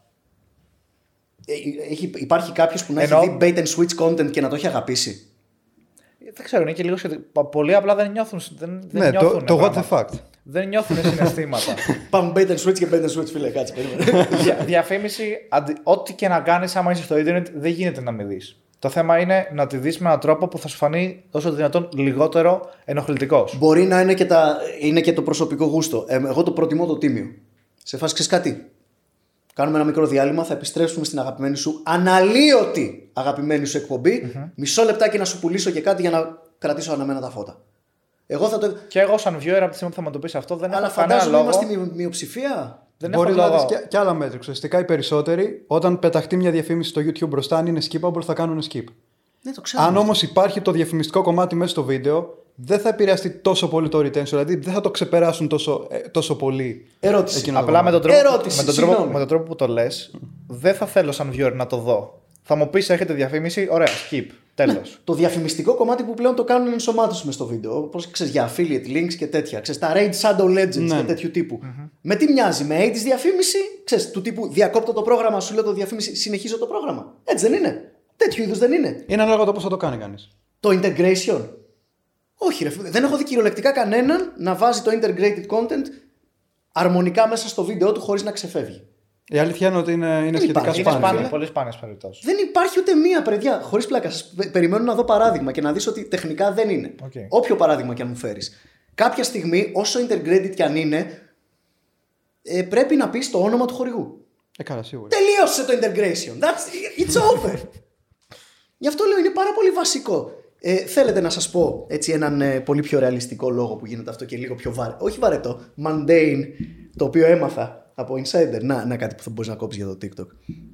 Υπάρχει και ένας άλλος λόγος λοιπόν που γίνεται όλο αυτό με τα inter- η μανία για το integrated advertising. Πάρα πολλές εταιρείες σκάνει το δημόσιο, σκάει ρε παιδί μου ο τάδε Ράμπο, δεν ξέρω από ποια δημόσια υπηρεσία. Θα σου πω ένα θεωρητικό παράδειγμα τώρα, έτσι. Είναι τα Lays και έχουν το σάκι το ρουβά. Που στα Lays, δεν γι- σε αυτές τις μεγάλες εταιρείες δεν γίνεται. Γίνεται σε πιο μικρές εταιρείες αυτό το φαινόμενο από ό,τι μου έχουν πει. Σκάει λοιπόν στα Lays το δημόσιο, η ΣΔΟ, όχι η ΣΔΟ, ξέρω whatever, πάει στο λογιστήριο για να δω διαφημιστικό budget εδώ, για να δω τις καμπάνιες που ξοδέψατε το budget σας Lays. Λα λα λα. Τι είναι αυτό; Αυτό είναι ο, Σά- ο Σάκης Ρουβάς. Τι σχέση έχει το τραγούδι με τα πατατάκια; Πλήρωνε. Και τα λογιστήρια των εταιριών έχουν γαμίσει το marketing κομμάτι τους, τους έχουν σπείρει τον τρόμο, τους λένε μη μου ξαναφέρεις διαφήμιση που να μην είναι integrated, φάγαμε 50 χιλιάρικα στον κόλλο και τώρα φυσάνε το γιαούρτι όλοι. Το οποίο το έχω διαπιστώσει, το έχω διασταυρώσει συγγνώμη, με κόσμο ότι γίνεται. Ε, έχουν πέσει κάποια μικρά raids ράμπο του δημοσίου και έχουν βρει νέα δικαιολογία για πρόστιμα και είναι αυτή. Ε, και μετά πάμε πάλι πίσω στην κουβέντα του, του κατά πόσο μπορεί να εξαρτάσαι είτε από την πλατφόρμα είτε από το πόσο μπορεί να εξαρτάται μόνο το, ουσιαστικά τα έσοδά σου από το διαφημιστικό ξεκάθαρα. Ναι, για- Και να κάνεις και άλλα πράγματα. Μα γι' αυτό πρέπει να κάνεις και άλλα πράγματα παράλληλα για να έχεις την πολυτέλεια να μπορείς να πεις και όχι σε κάποιους Εκεί που από πρέπει, αυτούς. ναι. Αναγκαστικά. Γιατί αυτό σκέφτομαι ότι αν δεν είχα τις άλλες καβάτζες που είχα εκείνη την εποχή που ήρθε ο κάραφλο Cure μπορεί και να χρειαζόταν να έλεγα ναι και να είχα χαντακώσει για πάντα την καριέρα μου, ρε παιδί μου. Αυτό. Ή απλά θα τη σταμάταγα γιατί ούτως ή άλλως θα σταματήσει άμα το κάνεις αυτό. Για έναν creator που έχει κάνει περίπου 10 χρόνια πολύ καλής καριέρας και γενικότερα μπορεί να κάνει άλλα τόσα. Γενικότερα, ας, πότε θεωρείς ότι θα έρθει το τέλος του brand Mikeus ή θα έρθει ποτέ; Γιατί μπορεί να έρθει το τέλος σαν creator αλλά να υπάρχει το brand και να κάνει κάτι άλλο. Ναι. Πώς το έχεις σκεφτεί ας πούμε; Κοίταξε το. Ακόμα και το τέλος του creator Mikeius να έρθει, θα προσπαθήσω ρε παιδί μου παράλληλα, όσο κατεβαίνει και δύει το άστρο, να προσπαθήσω το brand Mikeius να το εξαπλώσω σε κάποιους άλλους τομείς. Ε, Προφανώς. Από εκεί και πέρα τώρα, ιδανικά εγώ θα ήθελα να μην τελειώσει ποτέ. Προφανώς. Καλά περνάω. Ωραία δουλειά είναι. Έχει τις μαλακίες της, αλλά δε, αυτό που είπα, δεν σκάβουμε. Οκ. Οπότε ναι, δεν θα με χάλαγε, ας πούμε. Εγώ ιδανικά ξέρεις τι θα ήθελα. Θα ήθελα να βγάζω ένα what the fuck κάθε δύο εβδομάδες, να έχει σταθερό χορηγό και να βγάζω το μηνιάτικό μου, ένα ταπεινό μηνιάτικο ρε παιδί μου, να ζω άνετα, κάνοντας what the fuck. Επεισόδια μπορούν να βγαίνουν για πάντα. Δόξα τω Θεώ, η επισ- η ιστορία της επιστήμης έχει Είναι υλικό. άπειρη. δεν θα ξεμείνω ποτέ. Ενώ ας πούμε, ξέρεις, στην κωμωδία κάποια στιγμή μπορεί να ξεμείνεις, ρε φίλε από Ή να τέτοια πράγματα. ανακυκλώσεις λίγο ένα concept που. Ναι, θα μπράβο. έχει Το βλέπουμε αυτό να ψηλό υπάρχει βαρεθεί ο σε- κόσμος. Ναι, ναι, ναι, και δεν, το, δεν τους κατηγορώ, ρε παιδί μου. Είναι δύσκολο πράγμα ε, να είσαι συνέχεια τέτοιος χείμαρρος καινούριου πράγματος. Ε, αλλά ιδανικά θα ήθελα, ναι, δεν θα είχα πρόβλημα και με μια εκπομπή σαν το What the Fact, ναι, το What the Fact ή κάτι παραπλήσιο θα μπορούσα να το κάνω και στα 60 μου, ρε παιδί μου, και στα 70 μου. Με άλλο context, ρε παιδί μου, με άλλη αισθητική. Σε μια άλλη πλατφόρμα τότε, γιατί θα έχουμε περάσει. Προφανώς σε άλλη- τότε λογικά θα το κάνω στα, στην πλατφόρμα εμφυτεύματα που παίζει μέσα στα μάτια σου ή στο, κάτι με- στο τέτοιο. ρε. Metaverse θα το κάνεις. Ναι, ρε παιδί μου, ή κάτι τέτοιο. Ω, ναι, παιδιά, το Metaverse πάει πάρα πολύ καλά, παρεμπιπτόντω, ναι. Ε, οπότε, ναι, ιδανικά δεν θα ήθελα, αλλά προφανώς ρεαλιστικά μιλώντας, ναι, θα, θα υπάρξει ένα τέλος. Οπότε, εκεί, στο creative κομμάτι, προσπαθείς να πας το brand σου σε άλλους τομείς. Να σου κάνω κι εγώ μια τελευταία Ναι, ναι, ερώτηση. παρακαλώ. αλλά είναι πολύ κλεισέ. Ναι. Έχεις σκεφτεί ποτέ να παρατήσεις το YouTube; Να το παρατήσω. Ναι. Ναι, ρε, προφανώς. Έφτασε κοντά δηλαδή. Πάρα πολύ κοντά, όχι, δεν έχω φτάσει. Αλλά ειδικά, ας πούμε, όταν είχα πάει Αγγλία, ήμουνα σε φάση, άμα έχω σκοπό να μείνω για πάντα σε αυτή τη χώρα, αργά ή γρήγορα και πιο γρήγορα παρά αργά, λογικά θα έρθει και αυτή η στιγμή που θα παρατήσω το YouTube και θα βρω κανονικότατο day job. Τώρα θα είναι day job που είναι κοντά στον τομέα μου του content creation. Μπορεί να είναι άσχετο day job, δεν ξέρω, αλλά εκεί ας πούμε είναι το πιο που το είχα μυριστεί να έρχεται πιο πολύ. Εκεί. Αλλά σου λέω, δεν θέλω, αλλά ξέρω σε τι τομέα έχω μπλέξει και ξέρω ότι δεν γίνεται αυτό για πάντα. Ναι, γι' αυτό και όταν. ε, αυτό το είχα πάντα, ρε παιδί μου. Ε, ακόμα και με τη σούπερ επιτυχία του Μπραφ και αυτά. Πάντα κρατούσα μικρό καλάθι, ήμουν πάρα πολύ κοινικός στο πώς το αντιμετώπιζα. Ε, ίσως παραπάνω από ό,τι έπρεπε, δηλαδή μπορούσα να είχα αρπάξει κάποιες ευκαιρίες και να είχα σκαρφαλώσει πολύ πιο σταριλίκι τότε. Αλλά ήμουν σε φάση, Μιχάλη, παίρνουν τα μυαλά σου αέρα, φίλε. Κοίτα λίγο γύρω σου. Τα άστρα δίνουν με ταχύτητες και μάλιστα τώρα δίνουν με ταχύτητες ίντερνετ, όχι με ταχύτητες τηλεόραση και κινηματογράφου. Έχω την πολυτέλεια, αν, παθ- αν περνάω ένα writer's block, ας πούμε, έχω την πολυτέλεια να μην βγάλω βίντεο για μισό χρόνο και να επανέλθω με περίπου τα ίδια views. Το ξέρετε, το έχει συμβεί πολλές φορές. Ναι, κάνε μπραφ που λέγαμε. Ναι, αυτό ρε φίλε το κέρδισα κάνω, λόγω του content που κάνω. Απ τη στι- απ' τη- ακριβώς επειδή δεν είμαι vloggάς, οπότε θα πρέπει συνέχεια, συνέχεια, συνέχεια, συνέχεια για να τους κρατάς νόρμης, νόρμης, τους θέλω. Και εδώ. μετά κάποια στιγμή να καείς και να μην θέλεις να ξυπνήσεις και να, κάνει, να ανοίξεις Ακριβώς. ξανά την κάμερα. Θα σε Ναι. βαρεθεί ο άλλο μετά. άμα το Αυτό. κάνεις Ή ας πούμε να, να απουσιάσεις ένα μήνα και να ξεχάσει ο κόσμος το όνομά σου, ρε παιδί μου. Ενώ εκεί σε βλέπε κάθε μέρα. Συμβαίνει αυτό. Αλλά αν το χτίσεις κατάλληλα, μπορείς να. Δεν μπορείς να το εξαφανίσεις τελείως. Να κάνεις ένα μπορείς να το comeback δυνατό. αναβάλεις λίγο ακόμα. Αυτό. Οπότε ε, πάω, πήγα, εξ αρχής πήγα να παίξω το long game. Δεν πας για κάτι super duper, πας για κάτι μέτριο που θα κρατήσει πολύ περισσότερο χρόνο. Αυτό. Ξέρεις, είναι τα, τα φωτεινά άστρα που καίνε πολύ λίγο ή τα σταθερά άστρα που καίνε πάρα πολλά χρόνια. Κάπου εδώ νομίζω ότι είναι και μια καλή στιγμή να κλείσουμε το σημερινό επεισόδιο. Αναγκαστικά γιατί δεν μπορούμε να γράφουμε πάρα πολύ. Πάρα πολύ Και ώρα. μην κρατήσουμε και 5 ώρες το Μιχάλη εδώ. Εντάξει, κρίμα είναι. Ωραία, Λέει, τα έχω να πάμε. μοντάρω μπρόσκα, συγγνώμη, θα καθόμουν. Μπορούμε να κάνουμε ένα repeat, άμα θέλετε, κάποια στιγμή. Πιο Αμέ. μετά. Γενικά ήταν ε, πολύ ωραία η κουβέντα. Σε ευχαριστούμε πάρα πολύ και για τον χρόνο σου και που ήρθες και που τα είπαμε. Χαρά μου, παιδιά. Και που εγκαινίασες και, το... και τη σεζόν. Θα μας πει και ο κόσμος στα σχόλια άμα θα ήθελε ένα repeat. Γενικά θέλουμε να μας γράψετε στα σχόλια άμα σας άρεσε το συγκεκριμένο επεισόδιο. Άλλες ερωτήσεις που θα θέλετε να κάνετε στο Mikeus ή τις οποίες μπορούμε να τις απαντήσουμε στο επόμενο επεισόδιο. Φυσικά, άμα σας άρεσε αυτό το βίντεο, κάντε ένα like και αν δεν το έχετε κάνει ήδη, κάντε subscribe. Τα ξέρεις και εσύ αυτά. Τα YouTubeίστικα, παιδιά, και καμπανάκι και άλλα τέτοια ωραία. Θα σου πω το καμπανάκι γιατί να το χτυπήσεις. Μόνο και μόνο για εγωιστικούς λόγους, για να μην ελέγχουν τα ηλίθια ρομπότ του YouTube τι θα βλέπεις. Σωστά, γιατί ουσιαστικά να πούμε στον κόσμο ότι αν δεν χτυπήσει καμπανάκι, δεν σημαίνει ότι θα παίρνει ειδοποιήσεις από το YouTube. Θα παίρνει για πράγματα που το YouTube θα πιστεύει ότι θα του αρέσουν. Θα είσαι απλά σκλάβος του εργοστασιακού αλγόριθμου. Οπότε καλύτερα να επιλέξεις εσύ για τον εαυτό σου το Ναι. τι θα σου αρέσει. Στην ουσία, χτίσε τον αλγόριθμό σου εσύ σιγά σιγά ψηφίζοντας με τα like και τα καμπανάκια σου. Να ξέρεις, έτσι λειτουργεί το πράγμα. Δεν ξέρω μέχρι τις επόμενες Αμερικανικές εκλογές αν θα λειτουργεί ακόμα έτσι. Προς το παρόν πάντως είναι έτσι. Να, γιατί ήθελα να το πεις εσύ, γιατί τώρα σίγουρα πολλοί θα κάνουν. Τους έχεις Α, δώσει και- το. Δεν τους έδωσα actual επιχείρημα. Κάναμε δηλαδή. integrated. ναι. Και φυσικά, αν δεν σας άρεσε, παιδιά, smash that, that dislike button. Ακριβώς. δεν, είναι- δεν παρεξηγούμε. Μια Unsubscribe, παρέα. πραγματικά. Unsubscribe. Ένας YouTuber που μου αρέσει πάρα πολύ, ο Nerdrotic, έχει βρει την καλύτερη ατάκα κλεισίματος. Αν σας άρεσαν αυτά που ακούσατε, ε, κάντε like και subscribe. Αν δεν σας άρεσαν αυτά που ακούσατε, ευχαριστώ που με ανεχτήκατε τόση ώρα. Και μείνατε μέχρι το τέλος. Τίμη. Για να ακούσετε ακριβώς αυτή την ατάκα. Ναι. Φανταστικό. Οπότε σας ευχαριστούμε που μας ανεχτήκατε μέχρι αυτό το σημείο. Πραγματικά. Και μέχρι το επόμενο επεισόδιο να είστε όλοι καλά και να κυνηγάτε τα όνειρά σας.